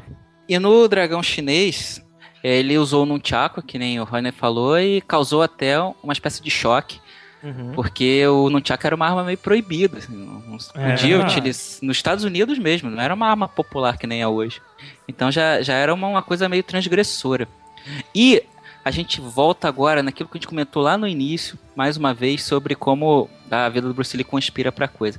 Lembra quando a gente contou da história dele, como a Segunda Guerra influenciou a vida dele? Ele ter, a família saiu dos Estados Unidos, voltou, era uma época invadida pelos japoneses, era uma época que ele sofria muita discriminação. Quando ele foi para os Estados Unidos, ele queria mostrar a beleza da cultura chinesa, a cultura do povo dele. E nesse filme, ele coloca tudo isso que ele tem dentro dele no filme. Uhum. Então, uma das cenas mais espetaculares do, da carreira dele, eu acho uma das cenas mais espetaculares de qualquer filme né, de cinema, porque traduz bem, é quando ele chega lá para entrar no parque e tem aquela placa de que ali é proibida a entrada de cachorros e chineses. Puta que pariu. Putz, foda, é foda. E aí, o que, que ele faz? Ele pega aquela placa, ele chuta, enquanto ela tá no alto, ele salta e quebra. E não tem dublê, não tem efeito, não, né? Ele faz mesmo aquilo. Né? Ele chuta e quebra no alto aquela tábua em dois. Agora, você se coloca na posição de um chinês sentado num cinema, Um chinês que sente tudo que o Bruce Lee sentiu, toda essa angústia de ser discriminado, de ter sido invadido, de estar tá criando uma identidade novamente perante o mundo. E o cara vê o Bruce Lee fazer aquilo num cinema para o mundo inteiro. Imediatamente, Bruce Lee vai se tornar um deus para aquele cara. Sim. Porque, pô, é um, é um, o maior herói que eles poderiam ter. E ele chega depois para combater os japoneses, ele sozinho entra numa escola de karatê japonês lá, né? E ele quebra todo mundo. Na minha opinião, é uma das cenas de luta mais bem coreografadas, mais bem filmadas de toda a minha vida que eu já vi no cinema, de cara. todos os É a tempos. câmera de alto. E ele a bate, né? tomada do alto, né, cara? Pega a tomada Uhum. do alto que senta porrada em todo mundo, cara. Sem ninguém filmava assim. Olha, olha isso que eu, eu tô falando. E ele bate de verdade. Ele bate Ele mesmo. senta a Inclusive, porrada teve na gente que reclamou, né? Sim, claro. Sim, não era qualquer dublê que queria treinar, ou que queria Exatamente. fazer cenas com ele. E aí a- ele interpreta nesse filme o Chen Zhen, que anos depois foi novamente interpretado pelo Jet Li, no caso, que refez a cena né, da maneira É. dele. Bom. Ele fez Guarda dois costas, filmes como Chen Zhen. É o guarda-costas, o nome do filme do Jet Li, que ele representa Sim. o James. E essa cena, cara, pra mim, assim, eu nunca tinha visto isso num cinema, num filme de artes marciais. A tomada de cima, né, cara? A câmera pegando um plano geral do alto, cara. Eu nunca vi isso. bicho. sequência, né? E sequência. Em sequência, né? Porra, é muito foda. Olha, Porque ela só tem o corte, depois acho que. Depois que o Bruce Lee derruba o quinto cara, que tem um corte lá e. São e- 15 segundos, cara. Em cima, É. tomada de cima, 15 segundos. 15 ou Sim. 20 segundos, se não me engano. Uma curiosidade da Folha do Dragão, tinha uma cobra no filme, tá? Aquele contracena, assim como posteriormente na Operação Dragão ele foi fazer, né? Só que a cobra picou ele. Só que aí eles conseguiram remover o, o veneno com antecedência antes que ele morresse, né? na- Por favor, né? Pelo amor de Deus. É. É. Só que ele ficou cheio de dor no cara, né? na- no local que foi mordido, mas continuou Exato. filmando, óbvio, né? Não ia parar. Só, só pra recapitular, né? O dragão chinês é 71, Uhum. o A Fúria do Dragão é 72 e um dos meus favoritos, quiçá o meu favorito filme do Bruce Lee, que é o Voo do Dragão. O voo do dragão. Ah, esse filme é foda. que e você vê que é um- ele vem numa crescente. né? 73, né? No caso, o Ca- esse. A cada filme ele usa um orçamento maior, causa um impacto maior e ele ousa mais em cada filme. Pra, no Fúria do Dragão que a gente estava comentando, para dar uma ideia do que, que ele causava em Hong Kong, eles tiveram que suspender a exibição da Fúria do Dragão por uma semana em Hong Kong para que eles pudessem organizar o trânsito na cidade. Exatamente. E aí ele vem e me lança o filme preferido aí do de Jurandir Filho, O Voo do Dragão. Dirigido por ele, escrito por ele, Produzido, protagonizado por ele. E ele aproveitou uma influência que ele tinha porque antes dele voltar para Hong Kong para fazer filme, ele começou a dar aula para muita gente famosa. Né? Isso, produtores e tudo, né? Pois é, ele James é Coburn, é, Dean Martin, isso. O Roman Polanski Jabbar. teve aula com Roman ele, cara. Polanski, Caim Abdul-Jabbar E porrada de gente Chuck famosa. Norris. Chuck Norris. Chuck Norris foi aluno dele, inclusive ele conheceu o Chuck Norris lá naqueles campeonatos de, de exibições, de artes É. marciais e tudo. Por isso que dá pena quando a gente vê hoje as pessoas achando que Chuck Norris é o campeão, né? é o cara, é o fodão da parada. Não é? É, ele foi discípulo de Bruce Lee. Bruce Lee Mas você sabe por que, que o Chuck Norris não morreu até hoje? É. Porque ele tem medo do que, que o Bruce Lee vai fazer com ele quando ele chegar lá em cima. da falácia, né? é, ué. É verdade, o Voo do Dragão é um filmaço. É a primeira, uma, uma das primeiras produções assim com, com carga de levar o Bruce Lee para outros outros países, né? Assim, é porque o, o, o Dragão Chinês e o Fúria do Dragão ainda eram filmes lo- locais, né? Assim, Uhum. eram filmes é, pro... Filmes de estúdio, filmes de estúdio mas, chineses. mas né? locais, né? Lo- Locais da China ali, né? O, o, o Voo do Dragão já tem uma cara assim de exportação, sabe? Sim, porque apesar de serem locais, ele começou a ficar famoso na imprensa de que é um um gênio das artes marciais. Isso. Tanto que começava a se especular nos Estados Unidos um combate do século entre o Bruce Lee e o Muhammad Ali. E é- era um desejo Isso. dele, porque o, o Bruce Lee sempre deixou muito claro que ele era muito fã do, do Ali.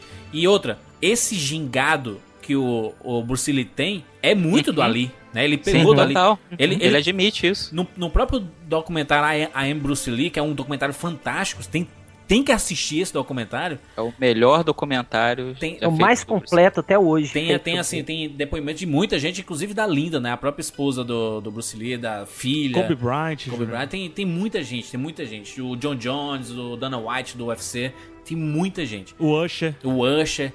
E, e ele fala assim, a Linda falava assim, olha, ele assistia tanto às lutas do, do Ali, que ele tinha gravado e ele colocava invertido, porque o, o Ali, ele ia pra um lado que era o contrário do Bruce Lee. Então ele colocava a luta invertida pra ir pro lado dele, pra ele pegar o jeito também. Então era muito impressionante, cara. O jeito que o, que o Ali lutava foi exatamente o jeito que o Bruce Lee pegou. E todo mundo pegou do Bruce Lee depois, né? Uhum. Tem um negócio muito bacana no, no voo do dragão, né, Juras? Que Hum. a gente tá falando do lance do Chuck Norris. É meio que um grito de liberdade também do Bruce Lee, né? Que Ah, ele total. Era contra. Contra não, ele não gostava do karatê. E o Chuck Norris, a essência dele é o karatê. Sim. Ele pegou o Chu- o Chuck Norris, inclusive ele, ele tava assistindo as apresentações, ele já tava pavãozando, né? tava... Ele viu o Chuck Norris na apresentação que o Chuck Norris, o pessoal jogava a tábua, em vez de ser a tábua parada, o pessoal jogava e o Chuck Norris quebrava com o chute no ar, Isso. né, na tábuas, nas tábuas. O chute de karatê, ele disse, pô, esse cara faz uma arte marcial que eu não respeito, só que ele faz ela de uma, de uma forma diferente. Exatamente. E ele traz o Chuck Norris pra perto dele. E o Chuck Norris, ele é, é um, é, tem descendência irlandesa e tudo mais, mas ele tem um jeitão redneck, né? Esse filme é extremamente importante porque é aquilo que o Dracon falou antes, do próprio dragão chinês, que o Bruce Lee ele estava representando, ele sempre representou um povo, né? Mas ele representava principalmente os oprimidos, né? E no, no Voo do Dragão ficou bem claro isso, né? É, Olha, É, é isso, é a jornada dele, é quase um documentário, cara. é o cara que tá se sobrepondo, ou, ou tá se igualando, ou está passando a soberania, né? O Chuck Norris ele representava a soberania americana. E é, t- tanto que no, no próprio documentário em Bruce Lee eles falam assim, putz, é como é como se é, o, o, o Bruce Lee estivesse representando, por exemplo, os negros, né? Uma vitória dos negros, que era uma minoria que sempre foi subjugada, né? Na história americana, principalmente na história do mundo, né? E o Bruce Lee ele representava isso no cinema, né? Exatamente, que é por isso que ele gostava muito também do James Dean, que era contra a cultura. Exatamente, exatamente. É a questão da contracultura, exatamente. Só uma curiosidade rápida sobre o, o Chuck Norris e o Bruce Lee. O Chuck Norris, ele procurou o Bruce Lee é, a partir do momento que ele já tinha criado o Jeet Kune Do, ou Jeet Kune Do, né? É, para poder aprender com o Bruce Lee. Ele foi aluno, né? A partir do momento que ele aprendeu com o Bruce Lee, ele se tornou, é, não sei se- como é que fala, mas é sete vezes campeão mundial de karatê. Sim. Depois que ele treinou com o Bruce Lee, ele foi sete vezes campeão consecutivo de karatê, campeão mundial de karatê.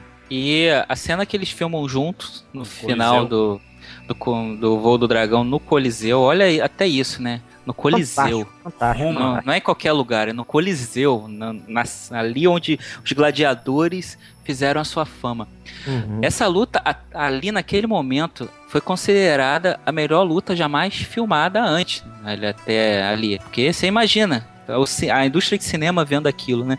Que estava acostumada com outro tipo de cinema e veio o Bruce Lee, foi se aperfeiçoando, aperfeiçoando, e no final ele faz aquela luta que começa com a forma mais pesada, tanto que ele começa ali tentando enfrentar da mesma maneira né, no, no karatê do Chuck Norris. E quando ele Isso. percebe que ele tá apanhando, ele percebe que é a hora de se tornar água. É a hora de se adaptar. Exatamente. E aí a música muda pra te avisar, ó, se liga no que ele vai fazer agora. Aí vem a música. E, Close e no era gatinho, close no gatinho. Close no gatinho, que virou meme. E eles tinham uma, uma coisa que eles gostavam muito de fazer, que o Tarantino utilizou no Kill Bill exatamente pra fazer referência, que o cinema chinês começou a copiar, que era o zoom in, zoom out, que eles aprenderam a fazer isso, né? Aí ia na cara e sai, vai na cara e tan, tan. Do tipo, se liga no que ele vai fazer agora. É o cinema, o cine- cinema faroeste fazer isso, né? O western, né? Sim. Fazia. E ele tava onde, Juros? Hum? Tava na Itália, né? Exatamente, a Tava terra na Itália, Cinecittà, exatamente. terra dos, Olha isso, dos a cultura do, do, do, cinematográfica. do- Terra dos Zuins, um áudio, meu amigo. do faroeste espaguete, terra de Sérgio Leone. E aí o Bruce começa a fazer aquele jogo de perna do Ali que a gente tava comentando. Uhum. E fica leve. E na leveza ele destrói a forma pesada do karatê. Numa luta impressionante. Isso, ele bate na rocha. Uma Exatamente. coisa, uma coisa que eu queria É, porque essa, essa luta é fantástica pra mim. Não é o melhor filme, mas é a melhor luta. Uhum. É legal porque o karatê ele é reto, né? É o, é o golpe com a faca da mão, é o golpe direto, é a saída do, do, do ar junto com a mão, né? Tudo reto, assim. E repi- rep- repita isso 30 vezes, faça 30 rolamentos, faça 30 socos, depois mude por outra mão e tudo mais. O karatê é isso. E o Bruce É. Lee começa a lutar com o, o Chuck Norris de uma forma circular. Se você perceber na luta, ele volta e meia, ele tá nas costas do Chuck Norris já. Isso. Chuck Norris entra com o golpe reto dele, o Bruce Lee já tá do lado, dá um golpe e sai nas costas do Chuck Norris, tem que girar. Coisa que no karatê é completamente complicado Uhum. o girar, né? O E esse é movimento isso? circular vem muito do, do bagua, né? Do baguá, que é, que é uma luta é, que você fica circulando o seu oponente. Como ele treinava muito com aquele. Como é que é? É, Eu não, não vou lembrar o, o nome do negócio. Ah, nos Estados Unidos ele chama de Dam, que é o, o swang. Aquele bichinho que tem um, um um- pau e tem vários pauzinhos assim saindo assim. Tá, é tipo um boneco de madeira com vários Isso. braços. Isso, Mahjong. exatamente. Ele treinava com esse negócio muito perto por causa da miopia dele, né? Uhum. E ele, em vez de afastar o oponente, no caso do Chuck Norris, ele aproxima mais ainda. E o Chuck Norris não consegue ter potência nos socos dele, enquanto que o Bruce Lee de perto é um absurdo, né? Isso. Quando o que alguém já tinha feito isso no cinema antes? É foda. O, o que o Bruce Lee tava fazendo é exatamente o que a água faz quando ela encontra um obstáculo. Sim, ela ela rodeia. circunda o obstáculo e continua a fluir. Exatamente. Uhum. Então ele tava circundando o o Chuck Norris, o obstáculo, e continua fluindo em cima dele. E sem fugir, sem fugir. Sem fugir, Isso é que é importante. Aí, conclusão disso. Voo do Dragão foi aclamado por público, crítica, bateu os recordes de todos os filmes já tinham, que ele já, já tinha batido recorde, bateu mais recordes ainda. E gerou um problema pra ele. A indústria cinematográfica naquela época de Hong Kong, querendo criar um novo astro, ofereceu contrato estilo Batman Arkham Origins. Isso. né? Assim, quem derrotar o Bruce Lee ganha um contrato cinematográfico. Nossa, Ele que já era desafiado, ele não podia andar na rua. ele era desafiado todo dia, ele passou a ser desafiado por segundo, né? Nesse caminho todo, ele começou a filmar o Jogo da Morte. Uhum. O jogo da morte. Começou a filmar e filmou muito, né? Filmou muito tempo do, do filme. Até que ele recebeu o convite da Warner pra protagonizar e fazer a primeira e a maior grande superprodução de arte marcial em Hollywood, né? Jamais feita. Que foi a Operação Dragão, né? Enter the Dragon, que é um filme É. que não envelhece, cara. É muito bom até hoje. ele cara. não envelhece. Operação. Dragão, eu posso afirmar sem, sem, sem, Sem receio titubear. nenhum, que é o maior e o melhor filme de artes marciais da história do cinema. E, Assina e embaixo. nunca vai ser batido, cara. Porque Nunca vai ser batido. é incrível. É um filme que ele tem conceito de arte marcial mesmo. É o cara que Isso, sai do templo. É o cara que vai conquistar. É o cara que vai mostrar. É o cara que resolve. E, É, é a filosofia da água assim, ao, ao extremo. E um filme extremamente filosófico também, né? Porque ele coloca vários conceitos, né? Do, do que o Bruce Lee acreditava, né? Antes, antes, acho que o Dracon e o Rod vão falar mais sobre o filme. Tem só uma curiosidadezinha de técnica que eu queria falar. Que em Hong Kong, fazer filme é, hoje tá um pouco mais barato, né? Convenhamos. Antes era muito caro. Por mais que as cifras sejam menores, mas era muito mais custoso, digamos assim. E você tinha que filmar de madrugada, porque Tinha que filmar de madrugada, é, Você não tinha- era muito barulhenta. a autorização era complicado, é, o rolo de filme importado era muito caro. Então, como o rolo era muito caro, o Bruce Lee desenhava, né, fazia os storyboards e dizia, ó, eu vou fazer exatamente desse jeito, por favor, faça isso. Ele tinha uma ou duas chances de que a outra pessoa acertasse, porque ele sempre acertava. Quando ele voltou para os Estados Unidos, que ele começou a filmar a Operação Dragão e delimitaram certo orçamento, o pessoal disse assim, pô, a gente já a gente já tá na metade do filme, a gente não usou 30% do orçamento de rolo que a gente iria utilizar, cara. Porque o cara acerta tudo de primeira, bicho. Maravilha, né? Isso é, isso é fantástico, né, cara? E era algo que também nunca tinha sido feito, porque era exatamente como comentamos a coprodução Hong Kong, Estados Unidos, com alto orçamento, que para hoje seria um baixo orçamento, porque o filme não custou nem um milhão de dólares direito, mas para época era uma coisa absurda. né?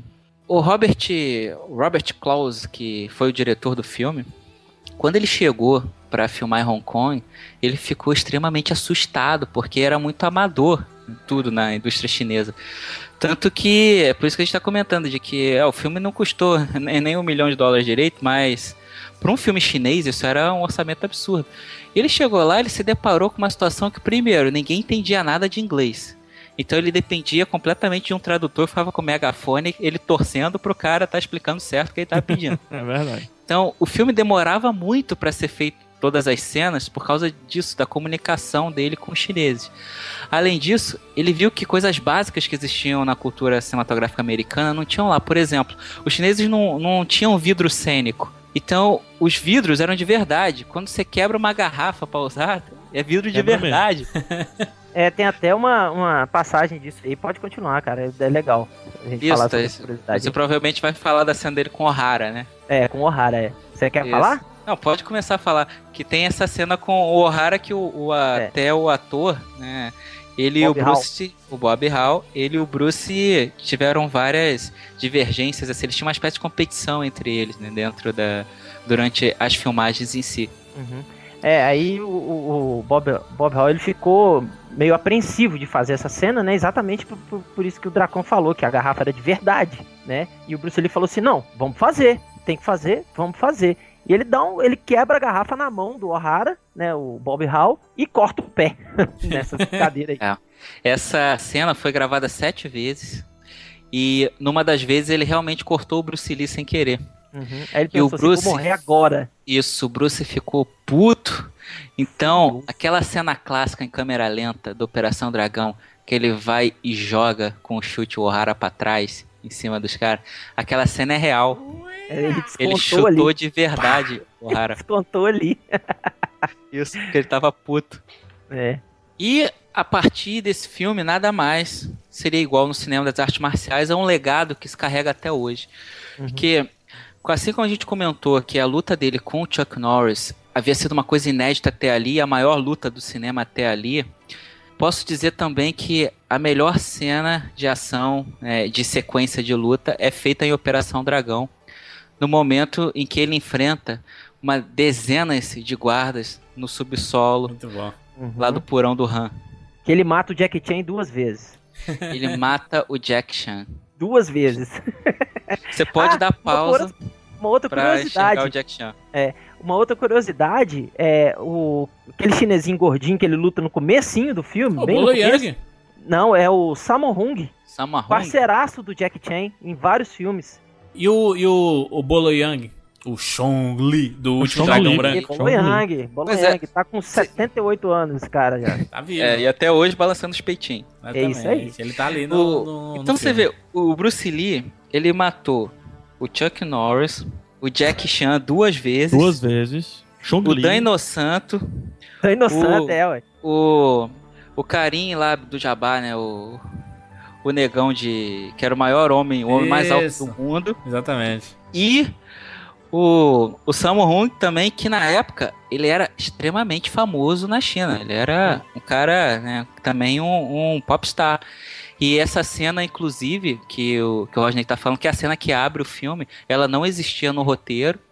E o Bruce viu a filmagem de depois a- o filme montado. Ele olhou e falou: tá faltando alguma coisa. E eles tiveram que voltar pra filmar essa cena porque ele ligou pro Sammo Hung e falou: vem aqui, mas vou fazer o que? Vem aqui pra lutar comigo, eu preciso lutar com você. e aí ele faz aquela cena pra abrir o filme pra ter uma coisa a mais. E você pode perceber até no, no corpo dele, do Bruce Lee, como ele tá mais magro, ele tá já estressado de é o fim de filmagem. sabe? Uhum. Você vê na expressão dele como é que ele tá cansado já de, de todo o estresse que ele tava passando para aquele filme dar certo. Que era uma responsabilidade muito grande. Os produtores do Operação Dragão, eles contam que quando foi começar a filmar a primeira cena, chegaram no estúdio, foram ligar a câmera, o Bruce Lee não tava no estúdio. Ele tava com medo, ele tava nervoso de, de entrar. Tanto que a primeira cena, que o take 1 da Operação Dragão, é ele sentado lá naquele lá quando eles chegam na ilha e tem aquela festa, né? Tem uma hora que ele tá sentado olhando, olhando para um lado, olhando pro outro. A cena é isso. Ele sentado olhando para um lado e pro outro sem falar nada. Exatamente porque ele tava nervoso demais para a responsabilidade que ele tava assumindo Claro. e que depois arrebentou, né? Exatamente. E outra, Dracon, é a, é a cena icônica, né, do, da luta do Bruce Lee com o Han na, naquela sala dos espelhos, né? Aquela cena é fantástica Virou até icônica, hoje, né? cara. Né? Até hoje ela é fantástica. O Han não era um adversário, meu Deus, que adversário pro Bruce Lee, né? Mas a era um cena. pela monge situação, Shaolin, sim. né, velho? Mas, mas praticamente a, a cena é perfeita, né, cara? Sim. Isso, e, e essa cena, ela tornou o Bruce Lee também a figura, o mito que ia entrar pra cultura pop a partir dali. Porque os filmes chineses, né, depois disso, não, os filmes chineses, os filmes de qualquer tipo, Exato. de artes marciais, passaram a ter essa coisa do, do herói sem camisa, lá com, com o Nunchaku, que tá indo, tá indo enfrentar um torneio de artes marciais secreto, e que normalmente tem os chineses com, que cospem zarabatana, os chineses que usam shuriken, e todo, todo esse misticismo que a gente tem que a gente tem até hoje no cinema de artes marciais, a partir dali, qualquer filme de artes marciais, o protagonista é ter que saber lutar. Um 007 não é poder mais chegar lá e dar só tiro ou dar um, Um soquinho tapa na de cara da mulher e pronto. Pois é, ele tem que aprender a saber lutar. Aí, até hoje a gente acompanha essa evolução, desde o do Tony Jaa, como a gente sabe que tem arrebentado ultimamente, revolucionando também ó, os novos Cinema filmes de de ação, ação, isso do, do jeito dele, até um 007, que seja um Borne. Você pega lá o, o Matt Damon pra lutar, você vê toda a influência que aquilo teve. né, de, Acho que a do influência Operação maior. Dragão. é, acho que a influência maior que a Operação Dragão teve nos filmes de hoje é Matrix. Matrix. Total. Total. Total. Ah, O pró- próprio Tarantino, né, cara? Tarantino é filho de Bruce Lee, né, cara? Sim, é, ué. O Kill Correto. Bill, É. né? O, Kill- o Kill Bill é, é o jogo da morte, né, cara? O- A roupa, Sim. inclusive, da. da... É a versão do eu- jogo da morte É, do da Tarantino. Exatamente. Total, tanto que o Tarantino fala que se o Bruce Lee estivesse vivo, ele estaria em Kill Bill. Ó, Exatamente. olha que honra, hein, velho. Puta merda. Nossa senhora. Que honra pro, pro, pro Tarantino, né? Porque Tarantino, é Isso. isso que eu tô falando. se o, o Bruce Lee já, Tarantino. já era grande com. é, lançando a operação. o- imagina a quantidade de filmes que o, o Bruce Lee não teria feito, né, cara? Pós Operação Dragão, Com né? certeza. E outra coisa que o produtor comenta sobre Operação Dragão é que continuava com essa coisa de todo mundo desafiar ele, né? Imagina, o cara queria ficar famoso. Todo mundo queria ficar famoso ainda com a indústria oferecendo contrato. Então, ele tinha que o tempo inteiro provar por que, que ele era o, o cara, por que, ele era o Bruce Lee. Então, ele conta que às vezes era assustador. Eles estavam andando com o Bruce conversando com ele normal sobre uma cena que eles teriam que filmar posteriormente. E aí ele fala que os chineses paravam no canto, eles tinham um jeito próprio de fazer. Eles cruzavam o braço e batiam um dos pés no chão, que era um sinal de provocação. E aí o Bruce parava do nada no meio da conversa, parava e pedia pra ele, espera um momento. Disse que ele ia lá, tirava sangue, mas não era uma, uma coisa de. Vou, vamos fazer uma luta aqui até você ver que eu sou o melhor. Era uma coisa de bater, tirar sangue, de pegar a cara do maluco, prensar na parede até o cara se render. Pudim na cara dele, né? Exatamente. E aí na hora que o cara se rendia, ele saía, voltava e continuava falando assim, na próxima cena vamos fazer isso, vamos. Com a maior naturalidade do mundo, né? Isso, como se fosse uma coisa normal. Até o próprio Bolo Yang desafiou o Bruce Lee nas filmagens. Cara, todo mundo desafiou. Era Tomou um couro, tomou um couro. Ele, ele, ele devia se cansar disso, né, cara? De todo mundo querendo desafiar É. ele. Não, chega, hoje não dá. Mas É. tem um cara que ele sempre respeitou e que ele. Dizem, dizem que é um dos caras que deve ter vencido ele nos bastidores, que é o, Inosanto, né, cara? É, É o tanto- Inosanto, ele foi o mestre dele no Nunchaku. Isso. Foi ele que Não, é apresentou. tanto- é-. É tanto que hoje o Nunchaku que a gente falou tá com o Inosanto, o Nunchaku original. E os bastões curtos, né? E, Bastões. o- e os dois bastões curtos que ele utilizou. Uhum. Tá com o Inosanto. E o Inosanto é o, o representante mor do Do, né? É, ele é filipino. E- Isso. O Dano Santo é filipino, né? Então ele tinha. Eu não sei qual que é o nome da arte marcial filipina, eu esqueci. Dracon deve saber. Mas ele, ele começou com essa arte marcial filipina, não sei o nome. E depois aprendeu o Jeet Kune Do. O Bruce Lee, ele acabou morrendo no dia 20 de julho de 73, seis dias antes da estreia deste Operação Dragão, né? Uhum. Voltamos a falar Do sobre Ian. essa coisa de dar uma coisa grande e te tira uma coisa grande. Porra, E ele tirou- não viu o filme pronto. É. Ele não viu o filme pronto. E ele já sabia que ia ser sucesso, cara. Uhum. O filme já tinha distribuição nacional de uma forma que nunca tinha tido. Ele, ele, tava, Sim. ele tava fazendo, inclusive, a dublagem do, do É. filme nesse processo, nesse, nesses dias aí. Infelizmente ele não viu o filme pronto, morreu de aneurisma. Não, isso Ah, é, é. o que, pelo menos o, É o que falam, né? o Mas laudo- a, a, própria, a, a própria tal- esposa dele diz assim, não, ele disse que ele ele é, recebe, ele tava tomando um remédio pra dor de cabeça e Ah, teve- Como é que vocês estão discutindo a morte de Bruce Lee, mano? Não, ele não morreu. Não morreu não, mano. Eu sei que ele não morreu, mas assim, ele mo- morreu fisicamente, né? Mas o legado dele tá todo aí. Não, Mas- não, É. ele se retirou. Ele foi Verdade. bem ali. de cena. É igual o Elvis. Voltou pra casa junto com o Elvis. E isso só serviu pra aumentar o mito ao redor do Bruce Lee, né? porque É, a- a- o falecimento dele no auge, né, cara? O Jack Chan até comenta no, no documentário sobre quando ele recebeu a notícia que ele falou, não, vocês estão de sacanagem comigo, né? E aí, essa, essas versões que existiram é, envolvem muitas, muitas teorias. Desde overdose, a envenenamento, até suicídio, até a máfia chinesa que não queria que ele continuasse ensinando os ocidentais e passando a cultura ocidental daquela maneira. Teve de tudo. Agora, informações recentes, documentários recentes, incluem muito forte a informação de que o Bruce seria usuário de AX e que uma alergia a isso que contribuiu com, com o que aconteceu. E não uma alergia a um remédio contra dor de cabeça, como é a versão que se tem. Isso é uma coisa que a gente nunca vai saber e que, na verdade, a grande questão é não importa, né? Não importa. É o que a, a esposa dele falou, né? A viúva, a linda ali falou. Acho melhor a gente não lembrar da morte dele. Vamos lembrar do legado dele e da vida dele. Que ele Exatamente. viveu a vida intensamente. Né? Cada momento pra ele era intenso, era como se fosse o único. Então ele é, se expressava tão forte que é, ele deixava a marca dele em cada momento em que ele estava vivendo aquele momento. E é interessante que o jogo da morte, que ele começou a filmar antes da Operação Dragão, mas não conseguiu ter, é, concluir, ele acabou sendo morte, né? ele acabou sendo lançado após a morte dele, né? Um ano depois é, foi lançado, e, inclusive com vários cortes, colocando dublê, uma pessoa de costa, sabe assim, pra não parecer com ele. Sim, e utilizaram cenas de outros filmes, até do próprio Operação Dragão. Tem cenas que Do, eles do voo utilizaram também, né? do voo. E muitas vezes até um, um- uns artifícios meio ridículos. Tem boneco de papelão, tem de tudo. Pra conseguir terminar o filme. E é uma pena que eles não encontraram na época a continuação. Tinha uma grande parte do filme que, que havia se perdido. E eles foram encontrar muitos anos depois. E esse material foi incluído na, na versão especial do Operação Dragão, que está sendo lançada até hoje em dia. Tem uma versão do pelo, pelo aniversário da, de morte dele, né? De Isso. 40 É na anos época de 25 de anos eu tenho essa versão. Que é um E DVD. essa versão de duplo, né? 25 anos foi lançado, isso, que tem DVD e tem o Blu-ray. E quando você assiste essas cenas que ficaram de fora, puta, aí você compreende tudo que ele queria passar naquele filme do Jogo da Morte, que não tem nada a ver com o resultado final que a gente teve, né? Uhum. Ele queria realmente passar mais uma vez a mensagem dele.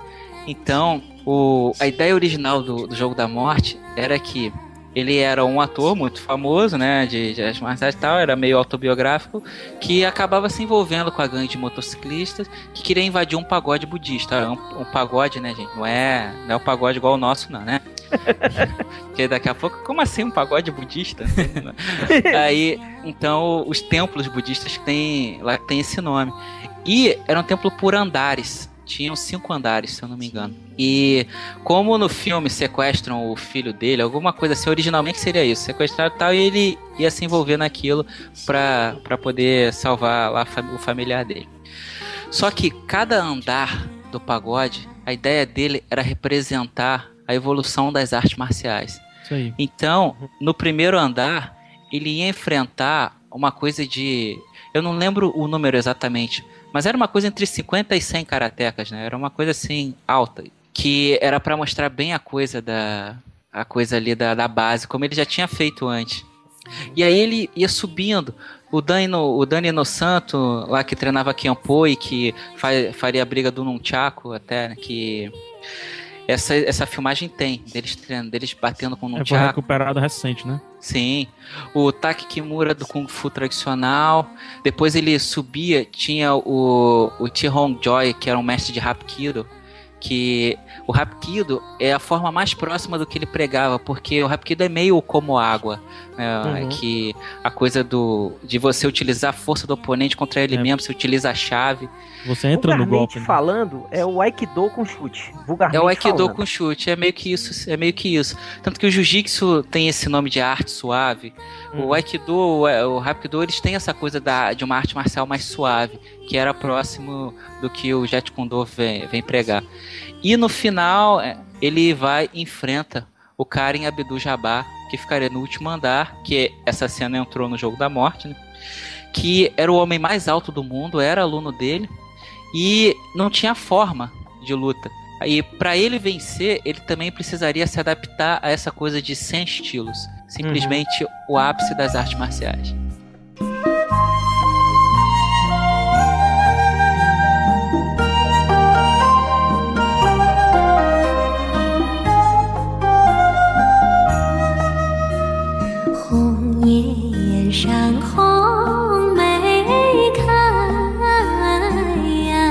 Bruce Lee deixou um legado monstruoso na cultura pop, né? Na cultura, Na cultura pop, pop. na cultura das artes marciais e, e várias culturas, né? Na arte Sim. em si, né, cara? Na arte, Na sim. arte em si. Sim.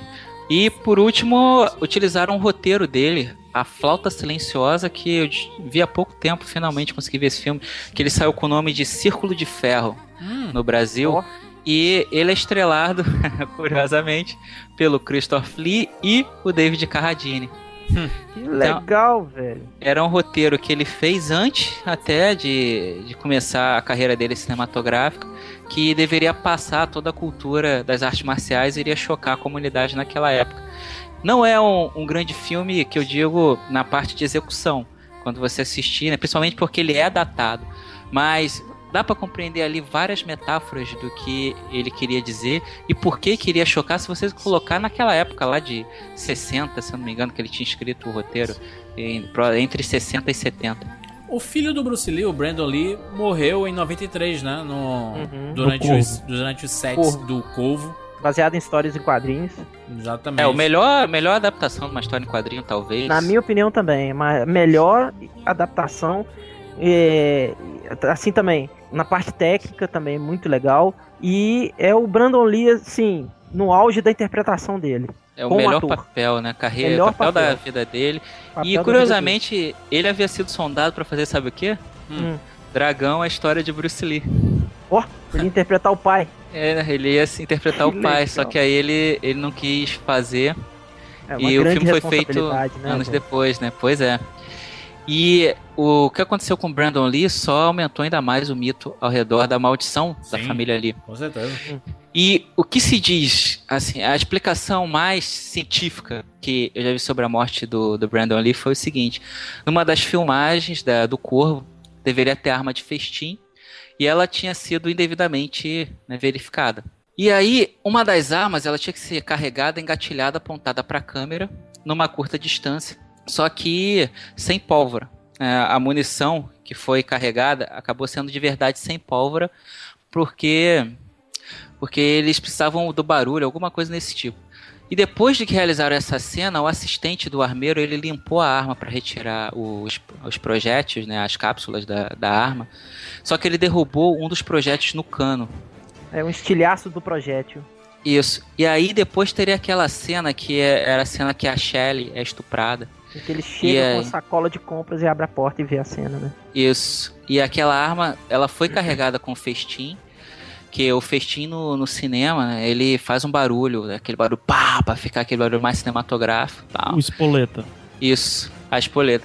E ele entrou carregando a sacola, que nem o, o, o Rod falou.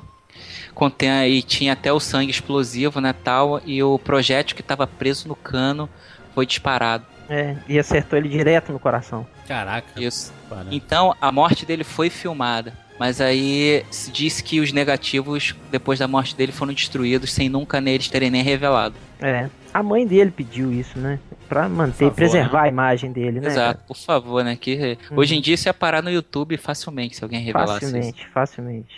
A gente consegue enxergar o Bruce Lee até hoje na cultura pop, né? Se a gente Uhum. for, Ô, rapaz. se a gente for que pegar-. Muito, pro, muito. pro pessoal lembrar um pouco aí, o próprio Bumblebee lá do, dos Transformers, a cor do carro é, do Camaro Sim. é, é homenagem à roupa lá do Bruce Lee no Jogo da Morte. A própria roupa da Uma Truman no Kill Bill. Liu Kang do Mortal Kombat. Liu Kang é uma- um dos maiores representantes do... do, do- Não, tem Eu aquele sei, chinesinho eu sou do mais o Street Fei Long. Fighter. Fei Long. Fei Long. Do Felong, Fei Felong. Fei Long é dragão voador. Eu gosto É, muito do, do Lau, O Lau no, no do Tekken. Tekken, né? Sim, o, aí tinha também um no World of Heroes, tinha um que era igual o, o Bruce Lee. Ah, os, os animes, a, a maioria dos, dos, dos, dos lutadores, assim, aparece algum lutador, é bem parecido com... Sempre Não, vamos um pegar Bruce o Cowboy É. Bebop. Cowboy Bebop, Isso. o estilo É de luta verdade. do, do, do, do protagonista lá, eu esqueci o nome dele, é Uhum. totalmente É- tipo andor. Verdade. O Naruto Verdade. tinha o Rock Lee, é o nome do, do personagem que é o Bruce Lee. Uhum. E até no, no Brasil houve uma influência grande. Tem uma revista em quadrinho que existia na época chamada Clássico das Artes Marciais. Ih, Era até uma- o Mestre Kim. Tinha o Mestre Kim. E aí É. tinha a revista do Mestre Kim, a revista do Clássico das Artes Marciais, e às vezes o Mestre Kim aparecia na revista É. do Clássico das Artes Marciais. E o principal eh, personagem do Clássico das Artes Marciais da história em quadrinho era o Bruce Ling, que era uma versão. Era uma versão do Bruce Lee. Cara, eu tenho todas aqui até hoje. E eu Eu cresci tenho lendo esse negócio. Outros eu não tenho. E era uma versão do, do Bruce Lee, que ele era filho do Drácula. Então ele tinha o poder de Daruma. E aí ele tinha a cimitarra de Daruma. Então ele convocava o poder de Daruma. E ele pegava até uma das filhas do Drácula, que era uma das feiticeiras. Ia dar uma. E combatia, combatia o mal. Isso. Utilizando os princípios Shaolin. Era uma revista produzida aqui no Brasil. Muito bom pra gente finalizar nossas, nossas considerações aqui sobre o Bruce Lee. O que é que o Bruce Lee deixou de legado pra nós? Eu sempre gostei de arte marcial, não necessariamente por causa do Bruce Lee. No meu caso foi o Aurélio Miguel, foi mais brasileiro mesmo. Olha só. foi mais aqui mesmo. Eu fui empurrado para as artes marciais meio que sem querer, porque meu pai, ele fez toda a vida dele, até hoje ele pratica arte marcial. E a história do meu pai é um pouquinho parecido com a do Bruce Lee, quando ele conhece a minha mãe enquanto ele dava aula de artes marciais na academia da polícia de Fortaleza. Enquanto minha mãe estava fazendo o curso para entrar, meu pai foi professor de arte marcial da minha mãe. então se confunde um pouco a história. Mas, é, trazendo mais pra minha realidade, hoje a gente tá muito, muito apegado a esse lance de, de, de bullying, de não mexa, de o mais forte, o mais fraco tudo mais. E a arte marcial, pra quem já fez ou pra quem pratica, sabe que lá cada um tem uma história muito interessante. E aqueles que mais ficam, geralmente, são aqueles que entram muito fraco, né? O que representa muito Bruce Lee. Ele começou muito fraco. Ele sempre, na verdade, ele sempre foi vis- visivelmente fraco se, se não tirasse a roupa, se não mostrasse o dorso e tudo mais. Ele sempre era um fraco. É um, um mirrado, era um chinesinho, é um, um Maguinrei, sabe? Que não dava nada, ninguém dava nada. E é, o que eu convido, na verdade, é, é, é difícil hoje você se colocar na época, sei lá, anos 90, 80 e tudo, onde a gente via o Bruce Lee, mas se você não viu, tentar assistir o Bruce Lee e tentar buscar para o seu filho, para você mesmo, não importa a idade, a prática da arte marcial. Seja qual seja no mínimo o Tai Chi Chuan, que não é propriamente uma arte marcial, é uma filosofia. E se você tiver 60, 70 anos, você vai conseguir fazer Tai Chi Chuan, apesar de ser muito difícil, mas você vai se adaptar. Porque tudo que o Bruce Lee falou, sempre, desde o primeiro filme até o último, até um pouquinho é, relatado na morte dele, é a questão da adaptação. O, o lance de ser como água é essencial na nossa vida, é essencial em tudo. E o chinês fala muito esse negócio de ser como água, de se adaptar, de, de gostar do momento, por mais que você não, não esteja vivendo intensamente aquilo ali. Então, é, faça uma arte marcial para entender uma nova filosofia de vida. Que o Bruce Lee não é ator, não é não sei o que e tudo mais. O Bruce Lee em si é filosofia de vida, é arte marcial. Muito bom. Rodney? Olha, é, eu conheci o Bruce Lee, igual eu falei, né, no começo do, do, do cast, através do Kung Fu, né? E também por grande influência do meu avô. Meu avô, ele sempre gostou de arte marcial, meu avô praticava boxe, né? Meu, meu avô materno, Major Humberto Bukemi, lutou na Segunda Guerra, Uhum. veterano Legal. de guerra e tal. Olha. E ele sempre me ensinou a questão da honra, né? E isso tem muito a ver com arte marcial, a honra, você honrar o seu nome, você honrar os seus amigos, os seus compromissos. É, e então a arte marcial ela sempre faz parte da minha vida, em especial o Kung Fu. O Kung Fu ele faz parte da minha vida, como foi salientado no cast. O Kung Fu é um estilo de vida, não é só uma arte marcial. Né? É aquilo que você busca a perfeição todos os dias. Eu busco a perfeição no meu trabalho, na, quando eu faço uma página, ou quando eu faço um desenho, ou até quando eu dou aula também, né? Eu dou aula de desenho e tal. Então eu busco a perfeição naquilo, porque eu tenho uma responsabilidade muito grande nas mãos, que eu estou doutrinando pessoas num caminho que eu escolhi como para mim como o melhor caminho para poder me expressar como o Bruce Lee sempre fez, ele se, express, se expressava pela arte marcial, pelo Kung Fu. Eu me expresso pela minha arte, o desenho. Então, é, eu tenho uma responsabilidade muito grande e eu aplico o Kung Fu todos os dias da minha vida, em todos os momentos da minha vida, seja trabalhando, seja desenhando, seja conversando, até no próprio cast que a gente está fazendo aqui, eu estou aplicando Kung Fu, entendeu? Então, é, eu aprendi muito disso com Bruce Lee, lendo muitos livros sobre ele, lendo muitos li livros que ele citava nos livros dele, até o próprio é, Lao Tzu e o próprio Sun Tzu, da Arte da Guerra, o Lao Tzu do Tao Te King, é, o, o, livro do Caminho Perfeito, né? E, então, é, o Kung Fu para mim é minha vida. E Bruce Lee trouxe isso para minha vida. Então eu sou eternamente grato ao grande mestre Bruce Lee. Ele não se denominava mestre, ele não gostava de ser chamado de mestre, ele gostava de ser chamado de professor. E isso é, é muito importante para quem começa a se enveredar no caminho, no caminho das artes marciais. Né? Não deturpem a arte marcial, porque é, é uma arte. Muito bem. Dracon? Dracon deixou claro muito aí também, né, Dracon? claro, é. Isso é uma coisa que eu não escondo nada, né? Na lápide do Bruce Lee vem escrito assim: sua inspiração continua a nos guiar rumo à nossa libertação pessoal. Nossa, e é esse é o legado que ele deixou, né? É um legado de inspiração. Eu contei no cast 300 nosso, até como é, se eu não me engano foi no 300, sobre como é que foi para mim chegar na Warner, no museu da Warner, e tinha lá a calça que ele utilizou no Operação Dragão. Mas mais, do, mas mais do que isso, tem um na frente tinham as cartas num vidro, duas cartas que ele escreveu do punho dele para os produtores de Operação Dragão. E numa delas ele defendia que o nome tinha que ser Enter the Dragon e no outro ele defendia que se houvesse uma relação de respeito e confiança, essa carta ele escreveu o presidente da Warner naquela época. Se houvesse uma relação de respeito e confiança mútua entre eles, eles iriam produzir juntos o maior filme da história das artes marciais. Bingo. E eu, e eu comecei a ler aquilo com do, umas cartas escritas pelo punho dele. E eu comecei a chorar, né? Porque. É muito eu, emocionante, né, cara? Isso, eu me tornei aquele, aquela criança de seis anos que eu pensando, cara, ele tá falando de Operação Dragão, um filme que mudou a minha vida.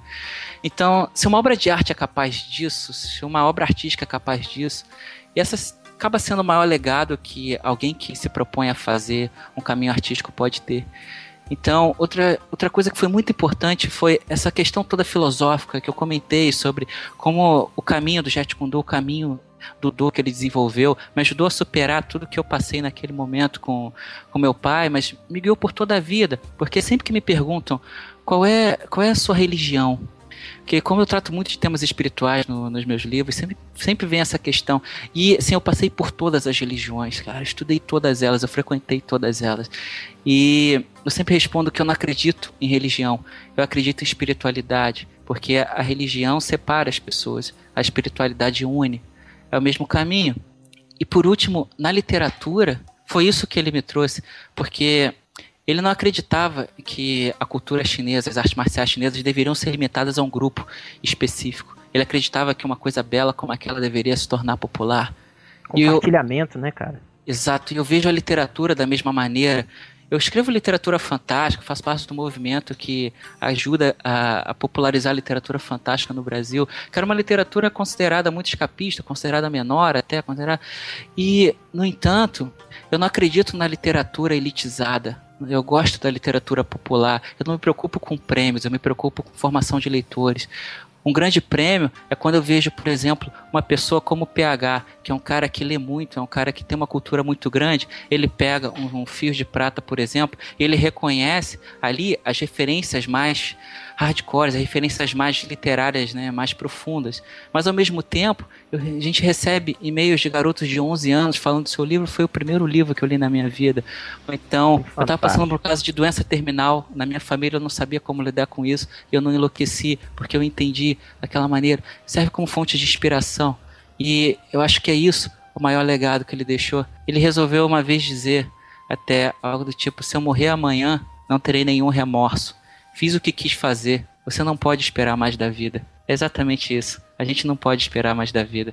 Obrigado. Fantástico. Obrigado, Cecily. Eu finalizo com uma frase. A gente já falou muito, né, sobre o que o, o, o legado que o, o, nosso mestre Bruce, nosso professor Bruce Lee deixou pra, pra gente, o que ele ensinou, todas as, todos os passos dessa, dessa grande vida dele. Morreu com 32 anos, moleque, né, cara? Mas aí tem um, na, na entrevista que o Bruce Lee deu, é, no finalzinho da entrevista, né, o entrevistador pergunta se ele se considera chinês ou americano, né? E ele, ele olha pro entrevistador, ele, ele fala assim, olha, você quer saber o que é que eu me considero? Eu me considero um, um ser humano. Que eu não quero soar como Confúcio, né? O Confúcio disse, porque todo mundo fala isso, né? Ah, o Confúcio um dia disse isso, tal, tal. Ele, ele deixa bem claro que sob o céu só há uma família né? Todo mundo aqui embaixo é uma família, cara. O que aconteceu é que nós somos diferentes. Só isso. Só isso. Mas é todo mundo uma família. Ele conseguiu em tão pouco, em uma pergunta que surgiu durante um, um programa, resumir que todos é, somos irmãos de alguma forma, né? Só que todo mundo é diferente, assim como na sua casa, né? Você tem seu irmão, sua irmã, mas é todo mundo diferente. Bom, é isso. Por favor, contribua para este legado deixando seu comentário sobre Bruce Lee ou mandando e-mail pra gente lá no rapaduracast, arroba cinemacorrapadura.com.br. Todos os links de tudo que nós falamos tem aqui no post. A maioria dos filmes, dos documentários principalmente, tem lá no Netflix. Procure o documentário I Am Bruce Lee, que é espetacular. Você vai, você vai gostar de assistir, você vai conhecer muito sobre ele. E é isso. Fizemos a nossa parte. Até semana que vem.